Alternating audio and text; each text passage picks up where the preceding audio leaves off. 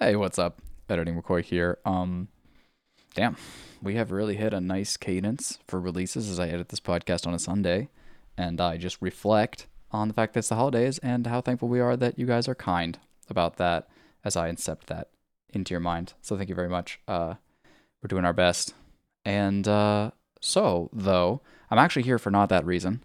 Um, I'm here because I never checked my phone during the podcast, but I really wish I had because right at the end of the Pale Beyond episode two that we just this one you're about to hear, um, I pick up my phone and I realize that during that podcast, longtime friend of the podcast and friend, uh, Keenan had actually sent me a text that he was just listening to the first Pale Beyond episode and listening to like the YouTube sort of backtrack at the same time. And he said, "Bro, bro, you're gonna have to jump in with editing McCoy to to mention this to people, but also I actually want to do it for you." So he sent me an, uh, a message and he said he's got the Eddie McCoy thing on, on lock. So I'm just going to play that for you. We're going to see how it goes down. Um, alrighty. Let- Let's see how this works. Oh, hey, uh, McCoy here. Yeah, I uh, just wanted to say, uh, or uh, apologize, because my friend sent in this epic text about uh, this episode. Um, but I don't check my phone because I'm dedicated to the fans. So I missed it, but I, you know, so I'm sorry. But it said, um, listening to chill beats to freeze to and driving to the sunset, like so cool, such vibes. We'll do a clap sync phase two in three, two, one, click. And then for the listeners at home, we are also doing chill beats to freeze to, like we mentioned last week. So if you want to listen along to that YouTube video as you listen to this podcast, we're going to click the play button in three, two, one, click. And if you want a really different experience, listen to that one Modern Warfare like menu theme, Slogan Or just like the battlefield theme on repeat. Which, side note, um, I was driving to work this morning and I was like, why am I feeling so fucking amped? And I realized that I had the Battlefield 5 theme on just on repeat for my entire commute. yeah, and I was like, I got to work and I was like, I am ready to fucking go. That's fucking awesome. Okay, and guys. then you okay, fucked okay. up those kids. Yeah. Jesus Christ. yeah. Just beat them up one by one. Nah, man, they weren't there today. Fair enough. Listen, before we start this, Okay. we're not going to restart, but I am going to turn off the lights. Okay. So just give me one second. Okay. Yeah. Do you want us to stop all conversation? No, no, keep going. You All know, right, whatever, people, fill. But it won't be very long. I think we need to like set the scene for how at least how most of us are probably doing this because again it's it's the chill vibes we're listening to chill beats to freeze to right now so we've got our From teas Cellular Studios. Mm-hmm. yeah exactly we've got our tea i've got a blanket there's rain softly falling outside i've got just a little light in the corner that gives off this orangey glow throughout the room Oh, nice. it's cozy it's a cozy aesthetic It Yeah. is. I've Yeah, got I've some got a tea. heated blanket. We're rolling. Nice. I got some pajamas on. Hmm. Fuck yeah. Yeah, what are you wearing, James? Let's go through and see what we're don't all want to talk tonight. about it. I mean, Oh we my could go through it if you really what a want. tease. I got some super comfy um, wool slippers on. Whoa. Um, I got, you know, some PJs, a nice hoodie that's about five sizes too big for me. Wait, James, they make hoodies that are too big for you? Yes, It's sir. unbelievable. Yeah. I guess that makes sense, huh?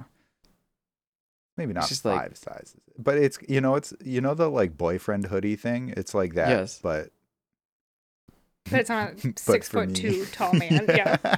James, you, if if someone bought like if a normal human being, female sized like person borrowed a Mhm. sweatshirt of yours, they would literally shred it by stepping on the ground. Yeah, Like, so I I'm pretty wear, sure it'd yeah. fall to my ankles. Yeah, we could wear it as a, a full length dress. yeah. Yeah. which is kind of fire, but like whoa. You'd be like, no, not the nice one. You can't tread that one in the mud. Like, Oh, yeah. like no. hike it up a little, would you? Floppy. Show some Yeah. ankle. yeah. oh my god. Show some ankle. It's so good. So Yeah. we're here James for is back though. Yeah, James is back. Yay, Welcome back. Thank Congratulations you. on your resurrection. I appreciate that. It was actually really Yeah. interesting. In order to get James back, we had to go on a mission with Gabe, and we lost him. Um, But Gabe will be back next week. yeah, we'll reload. Don't worry. Um, but at least so far, we've got James. Yeah, we realized that like we were supposed to fire the musket shot a little earlier. Uh, Um, not into Gabe's back. Whoops. that is the worst way to fucking die. Um, dude, that just reminds me. This is not even relevant or useful at all. Great. But when I was in fucking, I don't know, sixth grade maybe, I like wrote this poem. We were writing like, like letters from the trenches from a Mm. war, and it was like I wrote this poem about like the sadness of like two brothers that went out to war together and like the happiness that they felt when they were gonna go like you know conquer the world or like protect their country or whatever and like the sadness that they felt when one of the brothers like freaked out and deserted and started running and he's like like he knows that he needs to like you can't you have to kill deserters Mm. like and that's what we had read about we had read about like the killing of deserters and how, how just devastating that was psychologically for the soldiers because it's like that's your Mhm. bro like Yeah. it's fucking nightmare and so i wrote this poem about it and i just was like i wrote it the day before or the, the morning of like i was like oh shit i forgot my homework assignment and i just wrote it and i was like this is actually really fucking good for some reason i don't know where this inspiration is coming from and i remember we had a substitute teacher that day who had just come back from fucking like afghanistan Oh no. and he was like, he was like, this poem was fucking intense. like, Jesus Christ, bro. And I was like, yeah, do you like it? And he was like, I do like it, but what the hell? And then he was also like just reflecting on the fact that his one day as a substitute teacher was just reading war poems. he Yeah. was just like, fuck me. Super Like, unfortunate day for that sub. like, how did this happen? Um, but yeah, man. So I just wanted to share that now. It's not really important, Mm. but hey, That's a good you know. memory. Thank you. Yeah, it was nice. It's a nice warm neuron firing there. Mm. Um, I actually wanted before we talk about this game, we've got some housekeeping to do. Um, the first piece is actually less housekeeping, and it's actually more of. I actually have heard about this studio, Bellular Studios. I apparently haven't heard how to pronounce their fucking name, but I think it's cellular, but with a B. Cellular. Damn. Yeah. But the reason why is because actually I had seen one, I think it's two developers. I don't know it super well, but I know that there's one main developer who is sort of the face. And I say this because I had heard of this game before, but I couldn't place where. The Pale Beyond. I've heard of this. Why? And the reason is because I'd actually seen a couple of this uh, developer's YouTube videos that have been sort of going viral uh, around YouTube for a couple months now because this developer, I think, in some ways, to sort of try to drum up some viral uh, sort of response to the game, but also in his own way to sort of launch his sort of forward facing, let's communicate from the developer side sort of channel, has been talking about a lot of developer issues. Like he was uh, specifically uh, reacted to a number of times, his videos reacted to a number of times on the Unity price changes, like that whole like Mm. insane thing that went down. So this guy, his video was like the one that Asmongold reacts with, you know, two million views or whatever. Um, and he was saying like, you know, he was he would just basically gave a really, really solid outline of like how developers are thinking about the payment models and how this is changing their perspective and how this is making them feel uncomfortable and and and all of that. And then at one point he just goes like, "Yeah, and our game like The Pale Beyond," and so that's where I had seen it from. Um, and I just like didn't. It took me two weeks to make that connection. Um, until I and I'd seen his face before. I'm like, why do I know this developer's face? And so that's why it's just like sort of some weird like side viral connection, um, to that. So I don't know, but it was just interesting that yeah, he's got videos on that and a couple other things. I wonder if it's on their main channel. I'm trying to. I think I'm not sure if it is, but anyways, yeah. So just something to consider. Oh yeah, I think so. Either way, Um, it's just it's just an interesting concept of just like there's a new studio and they're trying to sort of figure out ways to sort of launch themselves, and it's Mhm. like a interesting uh, concept and yeah. Well, and especially since, I mean, in that particular instance with the Unity changes and whatnot, like that really does affect small studios, most likely Mhm. like Bellular, that have one game, small indie company, and how they'll operate in the future and whatnot. You know, it's interesting. Like, Unity was trying to not make it affect small developers. It's very interesting. Like, I've studied their changes a lot, and it's they were trying to not affect small developers because they were actually trying to target free to play, freemium style games. Because, okay, this is such an interesting concept. Not that I'm an expert on this, so please, like, if you want better quality news, um, go somewhere else. But it's just that I was just watching some videos on it, and it was like talking about how, okay, so Unity did a really bad job communicating this, but what did they do? They changed their pay model to say that when a game is downloaded on an account for the first time, or maybe on a computer device for the first time, or whatever, there was some sort of uh, rule around this, then it charges the developer for that. And and technically that's so the thing they didn't communicate well about this, but it's above a certain threshold that they were trying to keep above small developers. So in other words, small developers wouldn't pay this. Big studios would pay this. That was their dream um, in these changes. But the reason why is because apparently their engine, when it's used to make a game, it they can give you the engine and you can have the engine be part of your game. And that itself can be downloaded from Steam, no problem. No, like nothing, like that's just a normal Steam. So Steam servers are the ones that are taking the cost for that. But in this particular case, they have a connection piece that connects to like a network server that has to do one more thing that is apparently relevant for the engine. So then in that case, this download now costs Steam a little bit of money and it now costs them, Unity, a little bit of money. And so their thought process around this was basically like, okay, as people download this game, it's just running our servers. And that's important for the engine, but it is like incurring us a costs. So what we're going to do, well, so, and so the problem is the games that you imagine that are free, that millions of people download with the expectation that only a couple people or even thousand people buy anything, the sort of more like whale approach or whatever else you want to discuss in this regard. And so basically the idea is if you don't charge people at all, then they could download they could make this game free and 100 million people could download it, which would just run Unity dry of resources and then the developer could make all the money because they didn't get charged for any of the downloads. They only got charged for the in-game purchase. Well, so they only made money on the in-game purchases. And so they were trying to deal with this problem of like these free games with microtransactions that are like that are just like super predatory in the way that they're trying to just get on your phone or get on your PC mm-hmm. because of that reason. So they communicated this really horribly.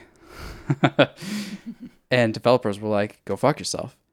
Because they not only made this change like on the fly without anybody's really, you know, insight, but they also made it retroactive, which is Yeah. wild. So they just started sending bills to people like, hey man, thanks for that game. Like that, bro, that game is like done.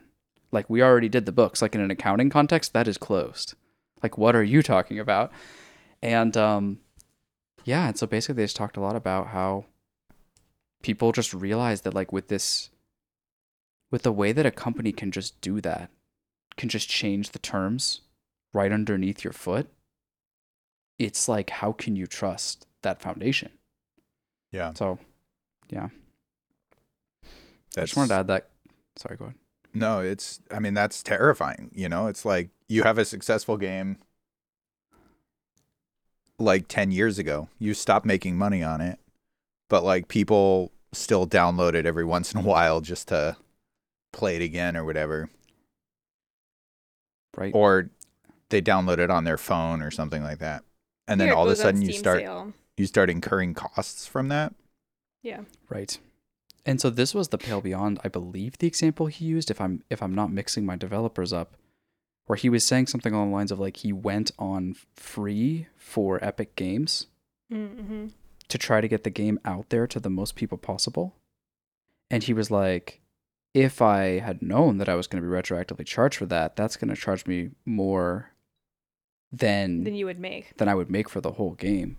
Yeah. Because when it goes when you go free on Epic, like you are no longer a small developer in terms of the download size. Like it just shoots you into the other stratosphere. That's your strategy Mm-hmm. is to be shot into the other strategy or into the you, you take the monetary hit right now in hopes for eyeballs and respect for the people who play your game.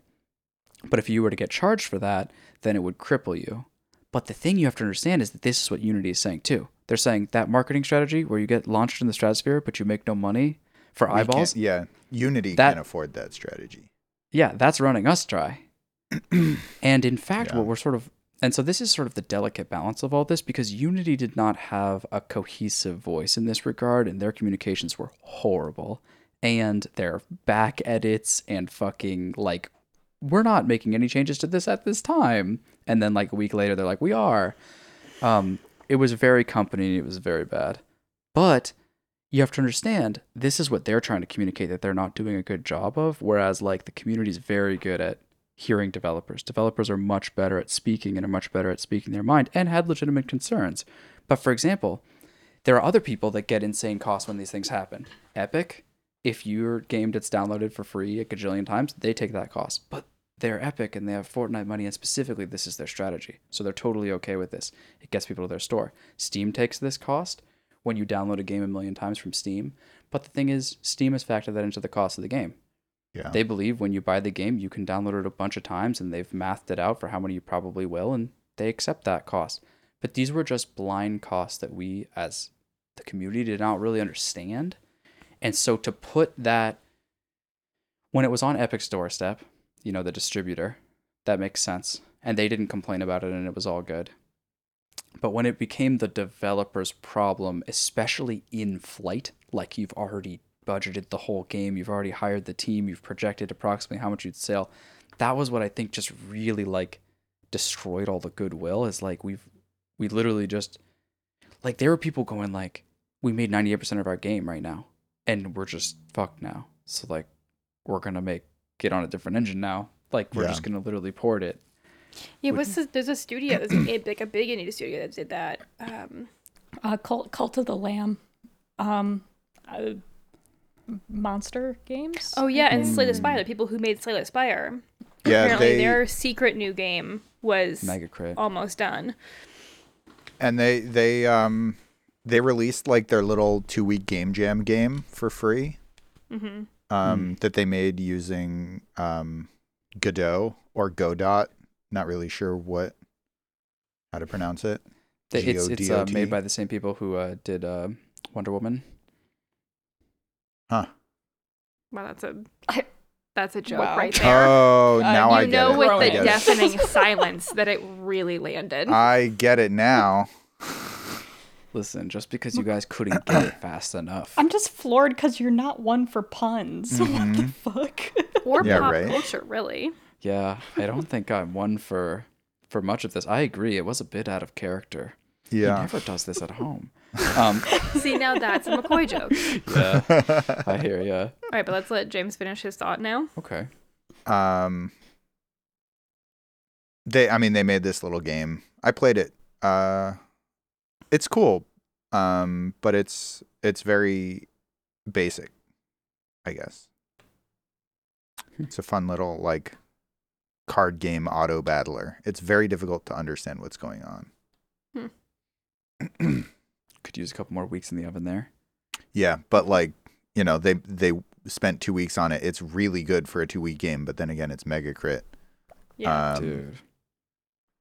and uh yeah i mean it's a, a cool idea for just like getting practice on a new engine right yeah. right. um this whole discussion reminds me of uh hearing about the the economics of online multiplayer services Sure. um because games that that are online um, need to basically pay for like Amazon Web Services or Mm-hmm. um, like uh, the Azure cloud or or one of the Yeah. Those one, etc. uh, systems. Um, and those are incredibly expensive for um, running servers for multiplayer games. Hmm. Um, I mean, like per user, it's not that much money, but you have to pay it every month, right? And so, um, th- that's kind of why they're like all of these games have like microtransactions and um like battle passes and all these recurring costs and it's because it's not to like bleed you dry it's to make sure that the company can continue to justify keeping the game online Mm-hmm. and running um yeah. and like there's uh there's a, a game that came out i don't know a couple months ago that's like a battlefield style game but like you it, it all looks kind of like basic minecraft characters Oh yeah. Battle, Oh, battle uh-huh. bits. I yeah, yeah, believe. yeah. BattleBit and it just cost 25 bucks right and it it went hugely viral when it came Yeah. out um and i i heard a conversation where uh, that was saying like if they keep if they ge- keep like 50% of their audience for 6 months they're going to go broke Hmm.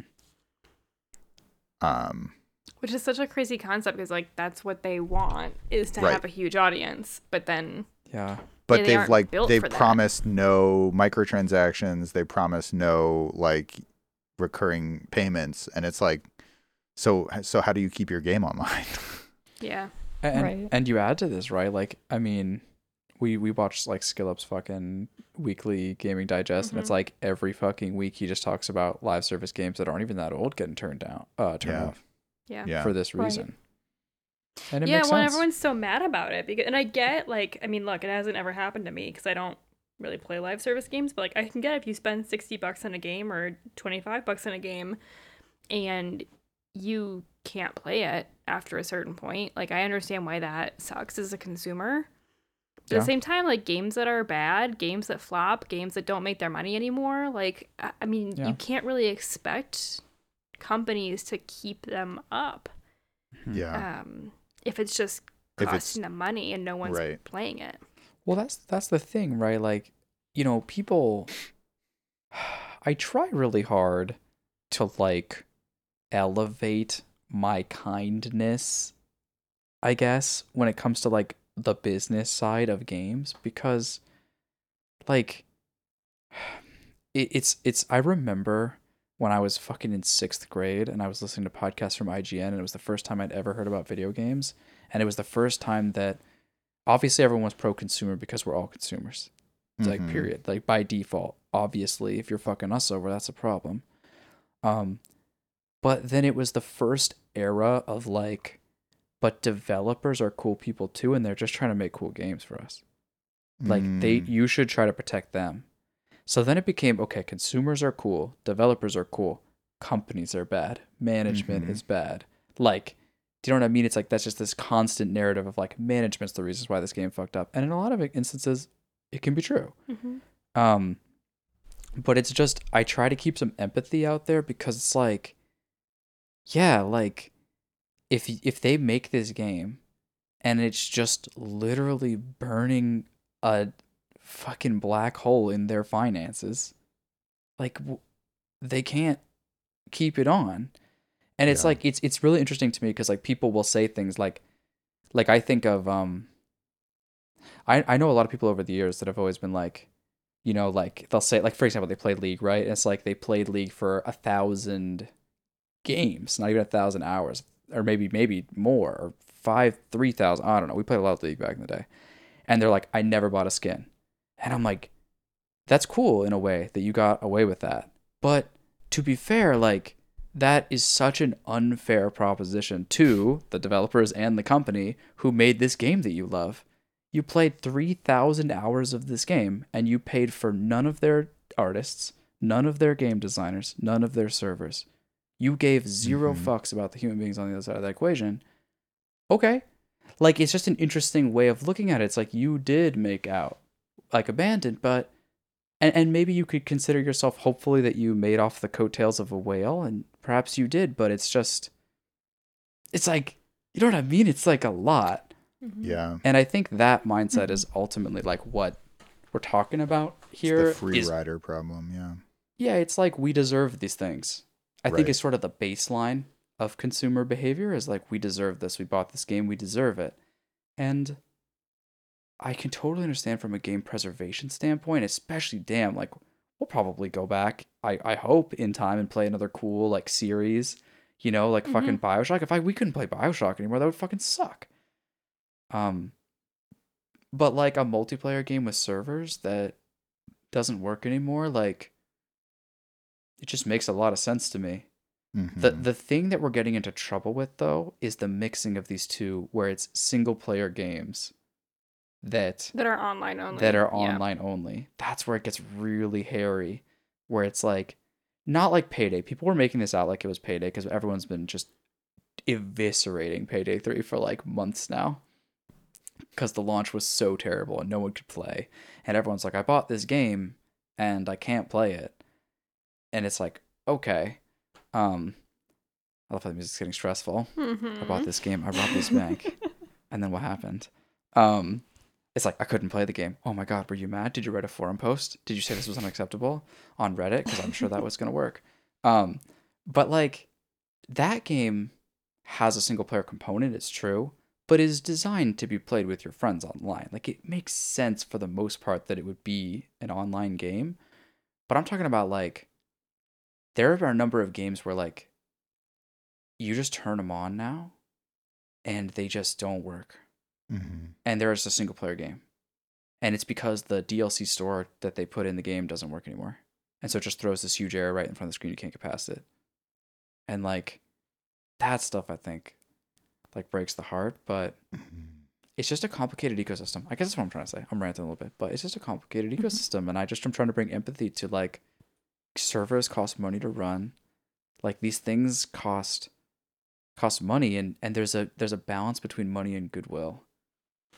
You know it's like you want to believe ea is going to go back. When we were playing mass effect that trilogy before they had remastered it you're like bro you are leaving your pc games in dire position for such a famous series. Like i want to believe it's worth the money for your reputation to go back and fix this stuff but companies feel diff- differently i guess or i don't know Mhm. so Yeah. it's a complicated thing yeah Yeah, it's it's definitely I feel like a delicate balance. be- Well, and, and so it's like I I would it's like yeah, it's a, de- a delicate balance between like keeping these like I guess like transactions in their game to help keep their servers running how often those sorts of things launch versus how well they like continue to stabilize their game or fix bugs or whatnot. Um like from what i've seen it's at least at the like slightly it's becoming like an issue in astroneer at the moment as far as i'm aware. Hmm. um i know like astroneer does like come out with content updates but there's like a lot of multiplayer bugs that happen that have just existed at this point for years Hmm. um where like brandon and i will try to play and basically whenever i exit a shuttle i die like it the game just kills me um That does seem problematic. and I've looked up forums and everything, and it's been an issue for years. But like, they keep on, you know, releasing new like skins that you can pay for, and you, new emotes you can use, and you know, new stuff. And they need to do that, obviously, like we've just said, to you know keep their game going. But at the same time, it's like you also need to like give a little as well in terms of like seriously looking into these issues that at this point have persisted for for years hmm with seemingly no fix. that's so weird right like because if you were making astroneer there's no way you just like leave that in the game Right.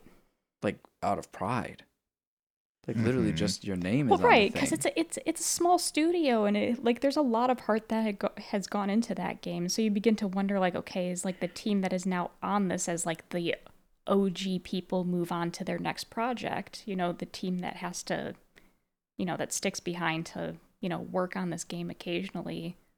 Like, what is being done about that? Per se like or or are they going to just let it crumble into the ether and then eventually close the servers like that's the other question Yeah. I wonder if it's actually a clash between different software development styles. Like, because I was talking to a friend of ours that works at Google, we have a couple, and he was saying, like, well, when you work on things like this big and that they're this mobile, I guess, in the way the technology shifts, it's like there will always be problems forever. And it's like games aren't really like that. Like Astroneer isn't really like that. Like it could be like not that problem and it would be like better. And there's probably a state that it could exist in that would be like done Mm-hmm. for the most part. I mean, maybe it's not perfect, but honestly, maybe it is. And it's like weird, I think, for us to just like experience games that like just don't exist in that perfect state. Like it just feels weird. Like, guys, you got it so close, but you just didn't like finish. You didn't cross the finish I line. get. I mean, I I think the sense that I get from listening to everyone talk about this type of thing is that like the the I don't know the lay of the land or the there's a better word for that, but that it's just becoming increasingly complex to balance the equation that is making games and making money off of them especially with things like because so many people do want multiplayer games but they need to balance the server costs you need to have things to pay for that and if you want to do updates and like it just seems like it's you know and maybe it's also that there are more i don't know if it's more small developers but there are like these smaller developers who are trying to figure out how to like walk that edge and balance the equations that they actually make money and survive off of their games. Um and like I kind I mean I wonder if they if you they do hit a point with a game like Astroneer that it's not a big studio. I don't know how many games they've had out before. I mean there may come a point where they go, okay, like we just have to release this thing because we need revenue. Like we can't keep doing this. Like we've taken out second mortgages, like we are or like we just can't pay ourselves anymore. Like we have to now release this game as it is because we don't have more time to put into fixing these bugs. And then, kind of like as I was saying, like there's, I would imagine like business decisions of like, okay, like we need to raise money to be able to do this, and we don't have the resources right now to put into fixing something. Um, not to like really shoehorn this into it, but like it reminds me a little bit of games like The Pale Beyond, where like you're trying to make these decisions that balance, like you have to balance equations that are really difficult to balance. And I think mm-hmm. I mean, Unity is trying to do that in their own way, in a you know awful corporate, really really poorly handled way, where like morale hits absolute zero. CEO gets Um, cut. Fucking people are leaving your engine. Like they're they were not successful. They did not beat the game, but everyone's trying to balance these like increasingly complicated equations with all the different things you have to take into account that you have to pay for and use yeah. and I just think it, it I mean, it, I don't, I basically, I don't envy small developers. That sounds really hard to do. Yeah. And and it's just like in in the Unity case, it's like it's an ecosystem. So they make their change to protect themselves. We and some people make the argument to make a ton more money. Okay. You can have that conversation.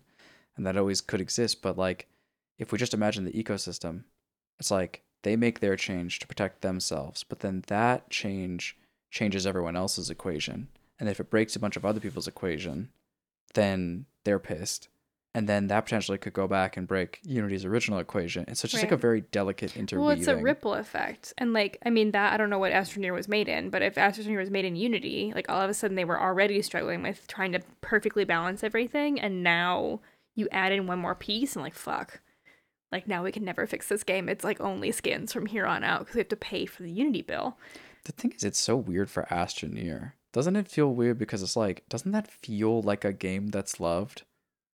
Doesn't it feel Mhm. like it just it, you yeah, want? but like, it still has a very big community around it, right? But and I think as a result, you just get a lot of just very frustrated, or just like, yeah, you just get a lot of frustrated people who are just like, who then begin to look at a small studio that has a lot of heart, like, um, like those that made Astroneer. I'm blanking on the studio's name at the moment, but like, people start getting really jaded with like well obviously they don't they don't care about us gamers because but they keep on releasing skins so you know it's just another cash grab and i'm They're just like, probably dying. That's but like I also think like what does love mean to those gamers? Like, I, Astroneer is one of those like indie games that I'm gonna look. If you love Astroneer, like I don't mean to call you out, but like I think that probably draw draws kind of like a an odd crowd. And I don't know that it's the crowd that buys a lot of stuff. Like, I wonder how many skins they buy. I wonder what people think of that. or If they just think it should be the game they bought and they put their money and now they're playing it and it's why do we have to purchase anything else? And like, so I wonder. It was kind of like you were talking about with League McCoy. Like, there are people who just buy the games and don't buy anything else. But that's kind of not the model that game developers need us to engage in right now. It feels like a lot of them need us to buy stuff down the road too. And if your I see community saying. doesn't do that, like if you don't have a community that is doing that, that's used to doing that, or that wants to engage with that, Hmm. like you're kind of stuck. And so maybe like I mean, I think I think Astroneer also has maybe like there there's another layer to Astroneer in that you're already paying money to get the game, right? mhm. Mm-hmm. So it's it's I guess not in that free to play model per se. Um, but because they have servers, it's like not only do you have to purchase the game, but then I mean, it's not stuff that you need to purchase to you know, keep playing the game, but it clearly is something that the studio like needs and values to keep their servers running on top of the $30 price tag. Yeah, and this is just like a weird equation for a game like that. It because the because the multiplayer component feels like it should be free, Mm-hmm. and I think in some other models, and I don't know what Astroneer is using in particular, but like you used to in a lot of games, and still sometimes be able to host on someone's computer, which would basically mean like if the two of you were playing, one of your two computers is the server and playing the game at the same time. So Right. Well, and that is their model there. Well, they, I mean, I guess they have two different. You can, like, the way that Brandon and I play, I guess, like, it is hosted on one of our computers. so then that Um, should reduce their costs a lot. Is what I'm trying to say. A lot. Right. Mhm. Yeah. And, but then they also have more of the general community servers that you can just join and leave from that I've heard are just massive um, in terms of, like, people joining, and it hosts, you know, hundreds of players at a time, Hmm. sort of thing. But like, but it's it and it's it's such a fascinating thing to think about because think about the tools we're using right now. Like we're using Discord. Imagine the cost Discord has to have twelve year olds stream fucking hentai to each other. like, you think I'm fucking joking? Like, it's like I mean, Yeah. I am obviously, but like, do you know what I'm saying? It's enormous. Yeah, enormous. it's expensive. it's probably the most expensive thing ever for us to just Mhm. literally be recording this podcast right now. I mean, I pay for fucking Nitro, but that's me, right? Like, Yeah. like But that does boost the server, right? So it does boost the server. Um, and that's what I bought it for was for better audio quality for all of us to hear. But like, like the amount, like Discord is is is stomaching the server cost of all the gamers in the Yeah. world mm-hmm. for free. And that's why they keep being like, buy these holiday emojis or whatever the fuck they keep trying to get me to do. Yeah. because they've definitely got all the gamers in the world, which is great, and they've made a really, really solid product in a lot of ways, but at the same time, like I mean, How do Jesus you Christ. monetize? Yeah. How do you Fuck, pay now for I this feel shit? bad and I'm gonna have to go out and buy some weird holiday emoji. You would be a really Hmm. good user of a holiday emoji. I think I could nail it, yeah. But I'll like So. I I did a little bit of research just now. I looked at up the developers of Astroneer partly to see what uh engine they're working in. It's Unreal. It's Mm. Epic's game engine. Mhm. Also, I I looked at their jobs tab. They have two jobs available. It is lead 3D graphics engineer or art lead 3D graphics designer art, artist and senior 3D graphics. And uh, they're both in order to to work on making new content for Astroneer. Hmm. um, for what looks like maybe an expansion and microtransactions. Yeah. Yeah. so Right. that's clearly what they're invested in. I wonder too. Seeing about this earlier, like I think that some game developers have done a better job than others playing essentially like the social media game Yeah. Definitely. and getting because I think there's also like a lack of understanding amongst gamers of what some of these things like what maybe like for example Astroneer's microtransactions are for. Now like we're projecting here and like assuming a lot that like maybe Astroneer needs the microtransactions to support paying for their servers. Mhm. Um, but I bet that is the case for some games and some games that people Yeah. love. And I I think that there are some gaming studios who've done a better job than others, like reaching their fans and their audience, like the people who do really deeply love some of these, you know, especially indie games, but also big games, and being like, "Hi, so this is how we pay for the servers that you guys want. Is we have skins. Mhm. So if you're able to and you love our game, please consider buying a skin. Like it's not just a nasty corporate move. Like it's because this is how we keep the lights on. It's because you know, like if costs. Baldur's Gate Yeah. told me, like, hi, we're so happy you guys love our game. Like we're really excited about it. Like we want to keep the servers on. Or like what you know, whatever. For some reason, like we're like I don't know, running out of money, which would never happen with Baldur's Gate right now. But like if they came you out, can to pay to make Astarion love you. Exactly. Well, if they came out and we're like, look, man, like we just like we made this huge game, we put everything into it, like we ran ourselves dry, and we got to keep the servers on, and like we just, you know, so we're putting out this new Astarion skin where he'll be shirtless for the whole game now, and we made him, you know, whatever. If they But he still told has their, but like you know what I mean, if they told their community that, Sure. people would buy that shit. Sure. I think you could Yeah. literally just sell like I mean it sounds like fucking disgusting, but you could just sell fucking game time tokens. I mean you just be like, this helps us run the servers, thank you. Yeah, that's what I mean. So I think, I, I personally would not be against that, but that's my style of person. yeah, I think I think there's a couple Well- reasons why companies don't do that. And uh, the probably the biggest one is um, funding for future projects. I think that I, I think that a lot of the moves that these companies make are with getting publishers excited about their studio and willing to invest in it. mm-hmm. Um, and I think that a lot of these publishers are run by, you know, like the the final decisions are made by people that are kind of in the the boomer business mindset of like, if you show weakness, you're dead. You know, right. Like if you told And your community you need help, we're really Yeah. not interested. then you're then you're fucked. Um, because like the only reason you would tell your community you need help is if you're, you know, about to, y- you know, turn off the lights. Um, is is what I my guess is a lot of the the money bags uh think. So I think that that's a very difficult solu- situation too. It's a lot of things, man. It's about Mhm. communication, it's about strategy, It's It's about also- banking. it's about banking. no, it really is. It's also Yeah. about um like virality and these sorts of concepts like Mhm. because I think a lot about you know Baldur's Gate for example.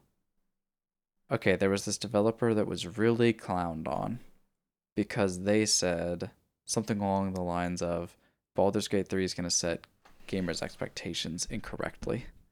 Oh, Oh, right. Remember this shit? And it's like everyone just like took their turn like beating this person to death, but I think what they were trying to say was this is an incredibly detailed and incredibly like content filled game Mhm. with no microtransactions. And so it's like it hits all of the boxes of what consumers want or say they want. Mhm. And this is totally reasonable. And it was a giant success. And this is great news. And it was held up as a pillar of a shining example of what we want, or at least what we on Mhm. Reddit say we want. And I can understand that. What I think we don't understand is that there are a lot of Baldur's Gate games that are made that don't get any virality at all and die completely attempting this strategy because it is a lot to invest that much time and effort into content and depth into your game if you don't get the marketing right and or nobody knows Yeah. what the fuck is going on with your game you just sink Mhm. your studio immediately and in fact you all you need to do is look at steam to see this. Steam is just a wasteland of people stating hey i don't have microtransactions. I don't have this. I don't have that. And it's like your game is dead. It has two reviews. Like i can't explain to you how long it must have taken to make this. And it's dead. And they're probably dead too. And so it's just this very very delicate interesting thing where it's easy to look at the shining examples but deeper than that it's it's a landscape that is harsh Yeah. That's kind of what I mean. Is like I I think that game development now, and again, I don't really know that much about game development before. So when I say now, I don't mean that I'm comparing it to before. I just mean like right now in this moment is all that I know. But it strikes me as like I think there's a lot of business decisions. Like I, I'm sure it's an artistic, creative pursuit, and I think that's true. And like to make a good game, you need to have that. But I also think to make a good game and a game that succeeds, like there's a lot of business decisions that go into what you're going to do with your game. Are you going to have microtransactions? Are you going to have adorable skins? Are you not going to? If you're not going to, how are you going to make money, enough money to keep the lights on if you have a live service or a multiplayer game? Like I think there's just like a lot of balancing yeah Yeah. that needs to happen. And and you also have to understand one last point I want to add on to that myself, and then you guys can have points too. But I'm just saying, like for me at least, like is that the balance is not set by a small developer. Really, the balance is set by fucking Riot and fucking whoever made Genshin, like because the equation is like we can pay these artists to make these skins, but how much do we pay the artist? is directly based on essentially how powerful our engine is to make money off of their art. And so it's like the people who are really killing it at this are setting the bar that then gamers will go, they'll play a game like that and they'll love it and they'll buy those skins and then they'll go play a smaller indie game and they'll go, this skin shop fucking sucks.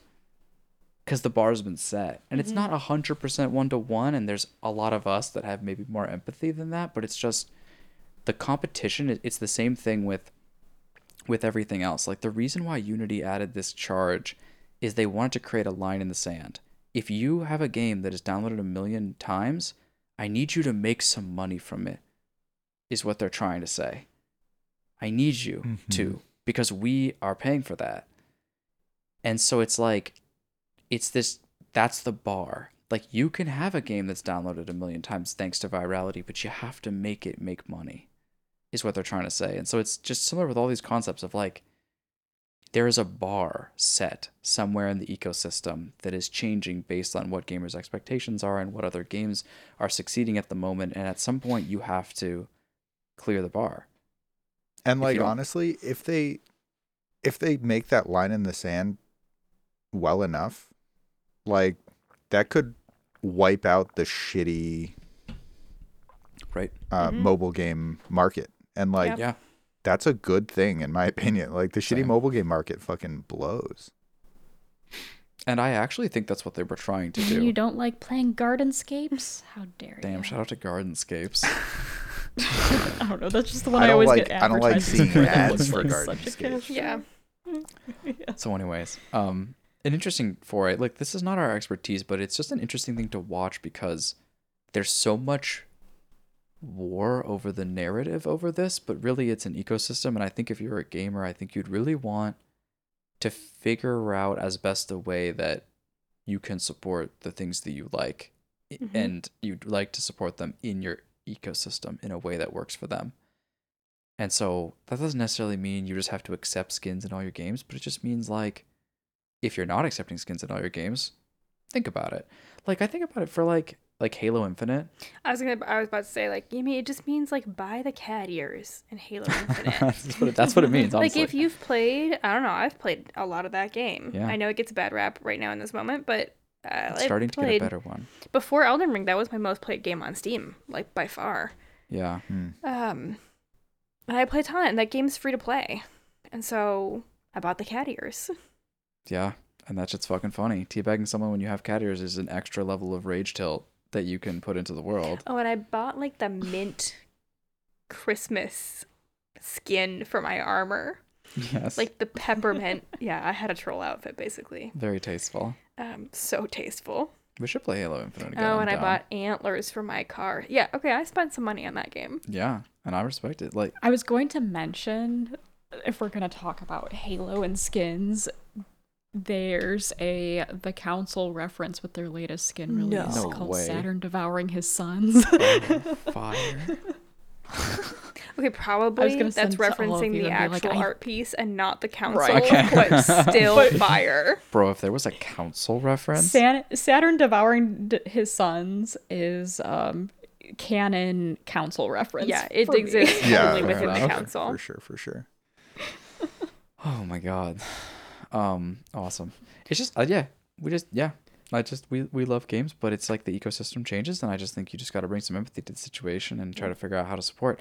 Like, I think the same way about, you got to think about everything that's pro consumer, and you have to think about how it affects. Like, like think about Game Pass. Game Pass is such a sick, nasty deal. But Mhm. like, I remember it's not Game Pass in particular, but there was this game called Mutant Year Zero. I yeah, talked about it sporadically. It was an Yeah. XCOM with like fucking animals. Like there was like a duck with a shotgun, and there was a fucking pig or some shit. it's a fucking awesome trailer if I remember right. Yeah, it did have a really cool trailer. And then they I got it for free on Epic. And it was like the one of the best games I got that year. It was so fucking good. And I just realized Mm. like holy shit, this game could not possibly have failed harder. Like no one's talking about it. Mhm. No one cares. I got it for free on Epic. That's the only reason. So I paid nothing for this incredible game. And I felt nothing but shame. So I bought the DLC as best I could to like Mhm. support, but I felt shamed to know that like this game just died on its ass and it was incredible. Although, as I was mentioning about like securing funding for next projects, like look at how many downloads we got when we made it free is a Mhm. very good way to and then like those people played this amount of the game is Right, like yeah. that's a very good way to prove to potential investors or whatever that you have an audience that will look for your next game. Mm-hmm. Yeah. I mean, isn't that the whole story with Atomic Heart? Like essentially, like Hmm. I feel like Atomic Heart got greenlit for their for their sequel like pretty early on. Yeah, like immediately after they the released, release cycle. basically, right? yeah, like practically. Right. Yeah. because you know they can prove they were on the Xbox Game Store, and you know, make your game available on the Xbox Game, Game Pass. Pass. Yeah, And put in some hot Yeah. ballerina chicks, you know.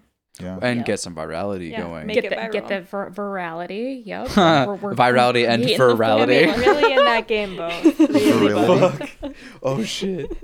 Um there are some scenes in that if you have not seen, if you just want to see what people on the internet are Look, masturbating to like six Atomic months ago, Heart, yeah. then that's it. First of all, impressive. Yeah. Yeah. Yeah, there's like there's like keys inside people. I don't know, man. Like anyway, it's not important. Um listen, this is a a note to everyone to loop your music if you haven't already. Just Mm-hmm. I was I was getting a little anxious as it was starting to end. Yep. You know, it's not over yet, but you know. We still have ten minutes. Yeah, but ten minutes is Not an enough extraordinarily long time, James. No, wait, what's that? What's the meme? You know what I mean? Oh God, it's an extraordinarily short time. That doesn't make sense to me. Um, but yeah. So there's that, and um, fuck it. While we're stalling the intro of this, Okay, we're still we're 53 minutes The in, intro. still in the intro. 53 minutes into the intro. Hell yeah. we got a really nice fan mail that we should read. No, Oh yeah, Yeah. we should. Zoe. Right, we did. Let me pull it up it's from. because we we've given this person a shout out all the time, and honestly, so you know, peek behind the curtain. We are not recording this at typical podcast day That's right. of uh of usual. Listen, James was gone. We met up with him on podcast recording day, and the vibes were just so fire that we didn't end up recording anything. Yeah, we just bonded. Honestly, it was we when we don't see each other for a while, we just bond. Yeah. and it was lovely and beautiful, and the stories were fire. Um, Stories so we didn't fire. record on typical podcast. They're not stories we could share with the public. I'm afraid it's not like that they're offensive. It's just Definitely rather not. like they were pretty tame and wonderful. There was chocolate chips involved. It's listen like it's just you just have to understand that like goddamn do we love hitting record, but sometimes bro, you gotta just let it go. Yeah. Yeah. And exactly. and we talk about this all the time. We do our best when we hit record to just give the vibes that that we want and you know, but I don't know. I'm getting wistful, but yeah. when sometimes when you don't hit record, man, it just ah You can't record everything. you can't record everything. Sometimes there's a sweetness. Um so yeah. But anyways, it's um but yeah, from Jackie. we gotta. if you guys have heard Yup, about Jackie. Spotify Jackie. Legendary Spotify Yeah, Jackie. cyberpunk. Who Oh, we yeah, it's from yeah. Jackie. It's it's it was a, we found this letter in Jackie's arch. We just kept like summoning that thing. And it's eventually- just fan mail to ourselves. No, like it's just so like just for brief context before I hand it over, it's just so Spotify Jackie, for those who don't know, is like there's this thing on Spotify where it asks like, well, what'd you think of the episode? And uh Jackie has just sent such kind, nice, supportive like messages like every fuck every podcast. Like for Yeah. so long. In fact, if I'm honest with you, Jackie has better consistency than we do at releasing. Oh my god. yeah. Uh, yeah. like by a considerable amount. And feels worse about like not responding right away than we do about not releasing an episode right away. Dude, I swear one of the messages, Jackie was like, "Oh, dude, I'm like five days late. I'm so sorry." I'm like, I actually saw your comment five days after, so like we're like in ten day late territory for me seeing it, like, like, and this is totally okay, you know, like, like we can't even be fucking bothered to put out an episode on the right time, and we're vibing. So I think it's like. I think it's chilling, but it's just funny to me because like I literally see the thing late and I'm like, oh shit, like, like it Well, reminds it's me almost also of awkward because we can't respond On to anyone Spotify. on Spotify. Look, if you want to talk to us, write in at tyrannyofthumbs at gmail.com. great like, segue. That's we what will Jackie did. respond to you there. We can't. We actually physically can't on Spotify. I actually, it, Yeah. I've never, as a creator, been so frustrated as to not be able to respond. I know what the fuck. What the fuck is that? I don't Know. I feel like I've become, like you know those videos where it's like the comments are disabled. I'm like, bro, the comments are disabled on my thing. What the hell is this? Yeah. Um, but uh, anyways, sorry, sorry. Enough preamble. Go ahead. But yeah, so Jackie took to our email, Hmm. as we said. And so, hi, Jackie. Jackie just wrote in just saying, Hope you've been seeing my replies to your episodes on Spotify. We. Yes, we do, Jackie. Like we just said, we can't respond. We're so we, sorry. We have no ability to. We're so sorry. Um, I don't know if you guys still use this email. We, We do. do. Um, but I just wanted to tell you how much I love listening to your podcast. Fuck yeah. I've probably listened to every episode at least three times. Whoa. You're you're you're in my territory, Jack. I know. I listened to all the episodes three times. What the fuck? That's really high level. Is it not? Like that's Um, more than me, and I. That's really podcast. high. Yeah. Yeah. That's it. Thank you. I'm just a big fan of you guys, and I just want to give some game suggestions. So Jackie does come out with some game suggestions. One is a game called Jusant, J U S A N T. It's a very relaxed single player game that is about five hours long, so it could be one podcast episode. Okay, wait, wait, wait. We, we Another looked this up though. We looked this up a little bit behind the curtain here because we had heard this fucking name before. What is this game? It's this game from I want to say Don't Nod, but it's like a rock climbing narrative indie game. It made seems from cool. the same people who made um, Life is Strange. Yeah, is that true? That's the crazy. original OG Life is Yeah. Strange. Yep. So, you know, I've actually heard some accolades for this game. That's like a really interesting way of telling a story. Cool. I mean, like James is already out because life is strange, but If James, if Call you the can call the police Yeah. in this game as like a make good, are you like back in? Look, I'll I'll give them a chance. You know. All right, for sure. Um, anyway, uh, another game is called Viewfinder. It's a puzzle game that's around eight hours long, so it could also just be one episode. Ah. I've heard of that. And I think I've seen this game. I've seen it on, like, I think I watched some streamers play it at one point. It's like kind of like a whole perspective shifting game, if I remember correctly. yeah. Um, looks very interesting. What? You basically manipulate the world and its perspective by taking photographs or, like, yeah, using like a viewfinder. It's essentially. Hmm. it's a puzzle game that McCoy actually might get into. I'll have you guys know that like I get this rep for being terrible at puzzle games, which is true, but I used to be decent. I don't know what happened. I've fallen off greatly, or my rep is has poisoned my mindset, or who knows. But guys, what was this game that sort of had the similar premise we played for the podcast, where you would like take objects and you would walk them further or closer to things, and they Yeah. become bigger. Um, Subliminal. Subliminal. Subliminal. that game was Superliminal. Why? Superliminal? Super. Superliminal. Yeah, yeah, Yes. Superliminal. you're right. That game was It's, wild. it's a play off the word subliminal. Yeah. Yeah. I- It was like trying a reminding me of. little too hard to be Portal, but Yeah, otherwise it was really But good. also was crazy. I remember playing that Yeah. with you, McCoy. yeah. I like. It was amazing to me how like fast that n- completely nonsensical way of dealing with geometry made sense to me. Yeah, I remember Yeah. you being really good at that and me being super confused. And it was like a puzzle game that you were good at. Well, this is because like no no shade, but you struggle with depth perception. And spatial reasoning. So and these left are and right. Hmm. So I these had are a real hard time. so these are like essential components to this. Yeah. So I'm not sure if I was even good, but I just in comparison felt It was godlike. it was like watching magic happen in front of me. that game did feel kind of like magic. Okay, so I, that's what I keep thinking. I don't know if it's anything like that, but it's something about like a viewfinder. So maybe it's camera related. It's kind of cool. yeah, seems Mm-hmm. cool.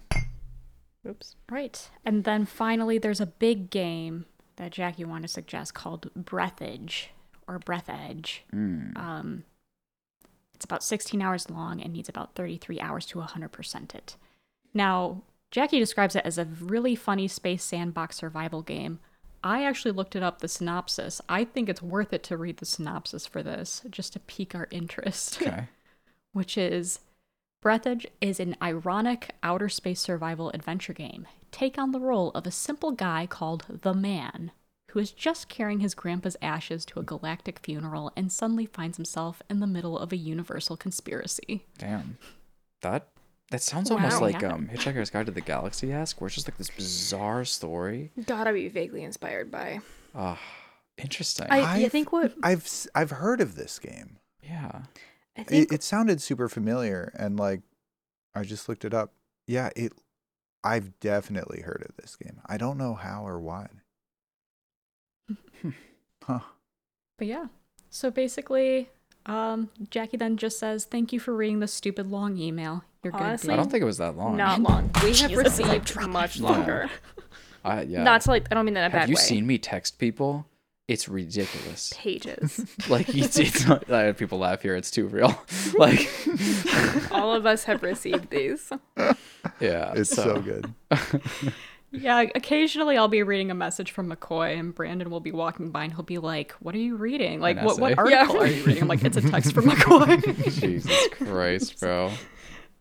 I've never felt so Oh. heard as to when it might have been James or it might have been like Raphael or something. Like it was like a group of my friends though were there and someone just said, What I live for is after we play like like a playthrough or like a Valorant session or like a really good podcast and McCoy just messages insane shit for the next like 30 minutes to your DMs about how like insane you did and how awesome it was and they're just like they're A just full like breakdown. they're like I fucking I live for that dude like I used to call Oh, people on the phone why don't I do that again I don't know. We keep talking about it. We're like, we just gotta start calling people again. Cold. Just prepare yourselves, people. You're about to get cold called. it's one of the ways Keenan was always Dude, ahead excited.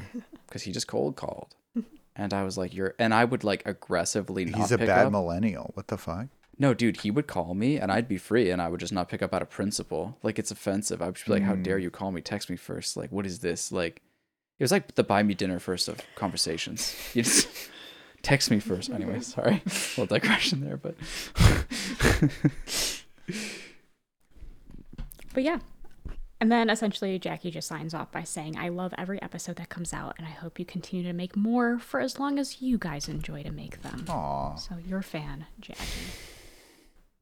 Thanks, Jackie. Yeah. That's a really sweet, sweet message. I can assure you that we will make it for slightly longer than we enjoy it, and the last episodes will totally suck, and then we'll call it. But we will. Yeah, That's probably true. it's not guaranteed. We might quit while we're ahead, like like true rock stars. You know what I mean? Like Quentin Tarantino. Nah, who's that like, doesn't feel like only us. list. That doesn't sound right. No, it doesn't sound right. We feel like until the bitter end kind of crew. yeah, like until it's really bad, and then we have to like, like we're like telling ourselves it's good, but it's like not good. Like you know what I Yeah. mean? I think I think it might be Jackie's job to call it when it's Oh, done. no. You know what I mean? I'm kidding. I'm kidding. so I'm kidding. I'm much to kidding. put on someone. fire. That just gave Yo, me Jack, so much just it. anxiety. Just fucking call it. Yeah, I love this idea Oh, that like have said that. a third party can just come in and just make the call, and we're We like, should just make Gabe call it. no, no, I can't get Gabe Gabe. called it like three years ago. Ouch. Yeah, Gabe would Gabe would call it like next week. He'd be like, "All right, you're done. We're just playing games now." Except he wouldn't because we're playing his game next week. So he's like, all right, That's so true. finish my game and then Well, you can be done. the, the minute we stray from Gabe's game, he'd be like, "All It's right, done. wrap it up." yeah. Yeah. it's done. Yeah, it's exactly like it was so funny, dude. Like when we were gonna play this game, which just to clarify is the Pale Beyond, although there would be no signals. An hour in. Yeah, for Yeah, it. Other than you they've never listened know episode for the one. first hour. Look, we're just vibing, brother. It's beautiful. But here's the thing, like Gabe was like, "Yo, like next week, like what's the game?" And I was like, "Oh, Pale Beyond, you know." And I just want you to know, like, it's okay. It doesn't really seem like your type of game. And he literally responds with something along the lines of like, "Yeah, check it out. Like maybe I'm interested." And I was like, "No, you're not." Like, like just literally, com- no, you're not, and that's okay. Don't lie to me. Yeah, exactly, exactly. And but it was like one of those like I don't really know what I'm saying yes or no to. I need to look at it more, which a totally reasonable thing to say. But it was just like I know. so let me be um, the judge of that. But anyways, James, I'd actually think this is a perfect segue because James has not played the Pale Beyond, to my knowledge. True. That's true. I have not played the Pale Beyond. And I'd like to posit this, James. I don't think you'd like it.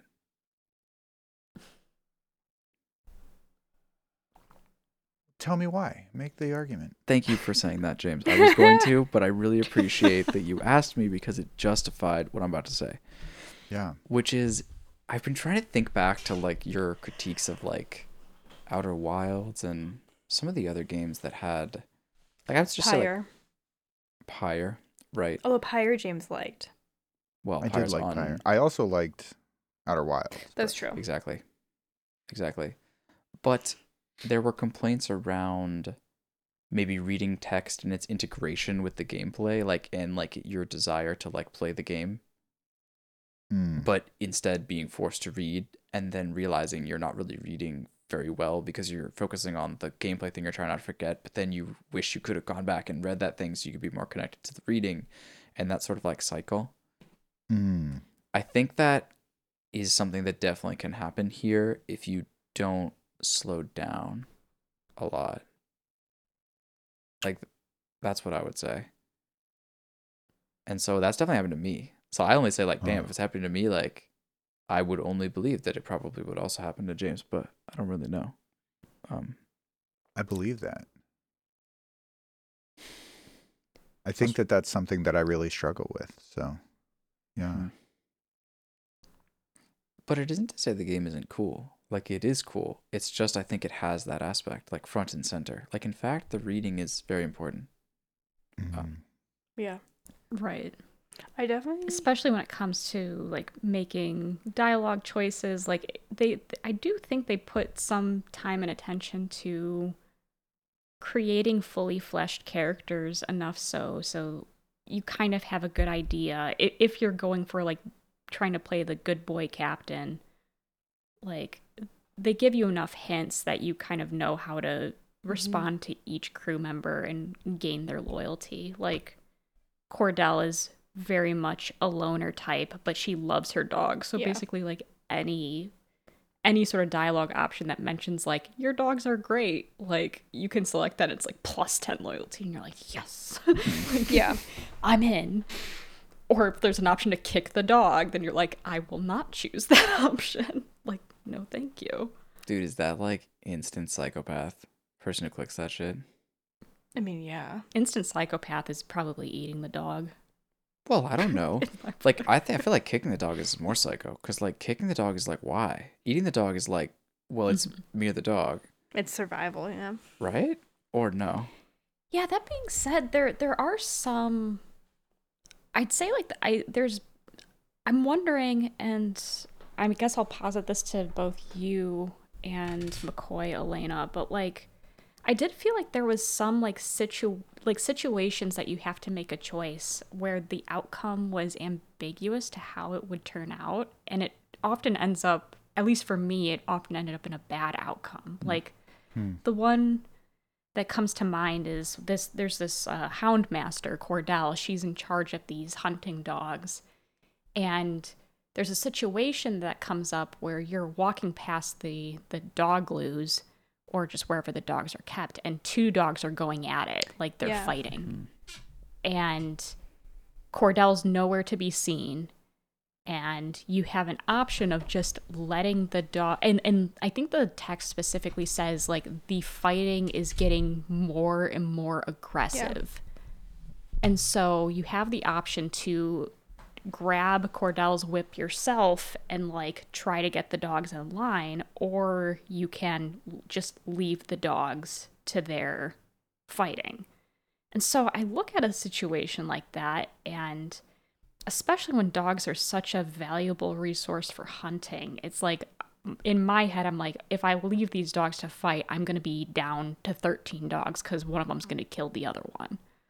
Um, but of course, you grab the whip then, and Cordell gets like negative 20 Yeah, loyalty Yes. because she's just like, those are my dogs, back off. And I'm like, Jesus, I don't know. Like, how, how was I supposed to know that they, like, because she like then like scolds you just being like this is just what dogs do and i'm like how am i supposed to have that communicated through text necessarily like you know Oh, it, yeah. the text was really making it sound like yeah and i guess that's the one down not downfall to this game but it's a struggle because all you have to go off of is how it's being described via text.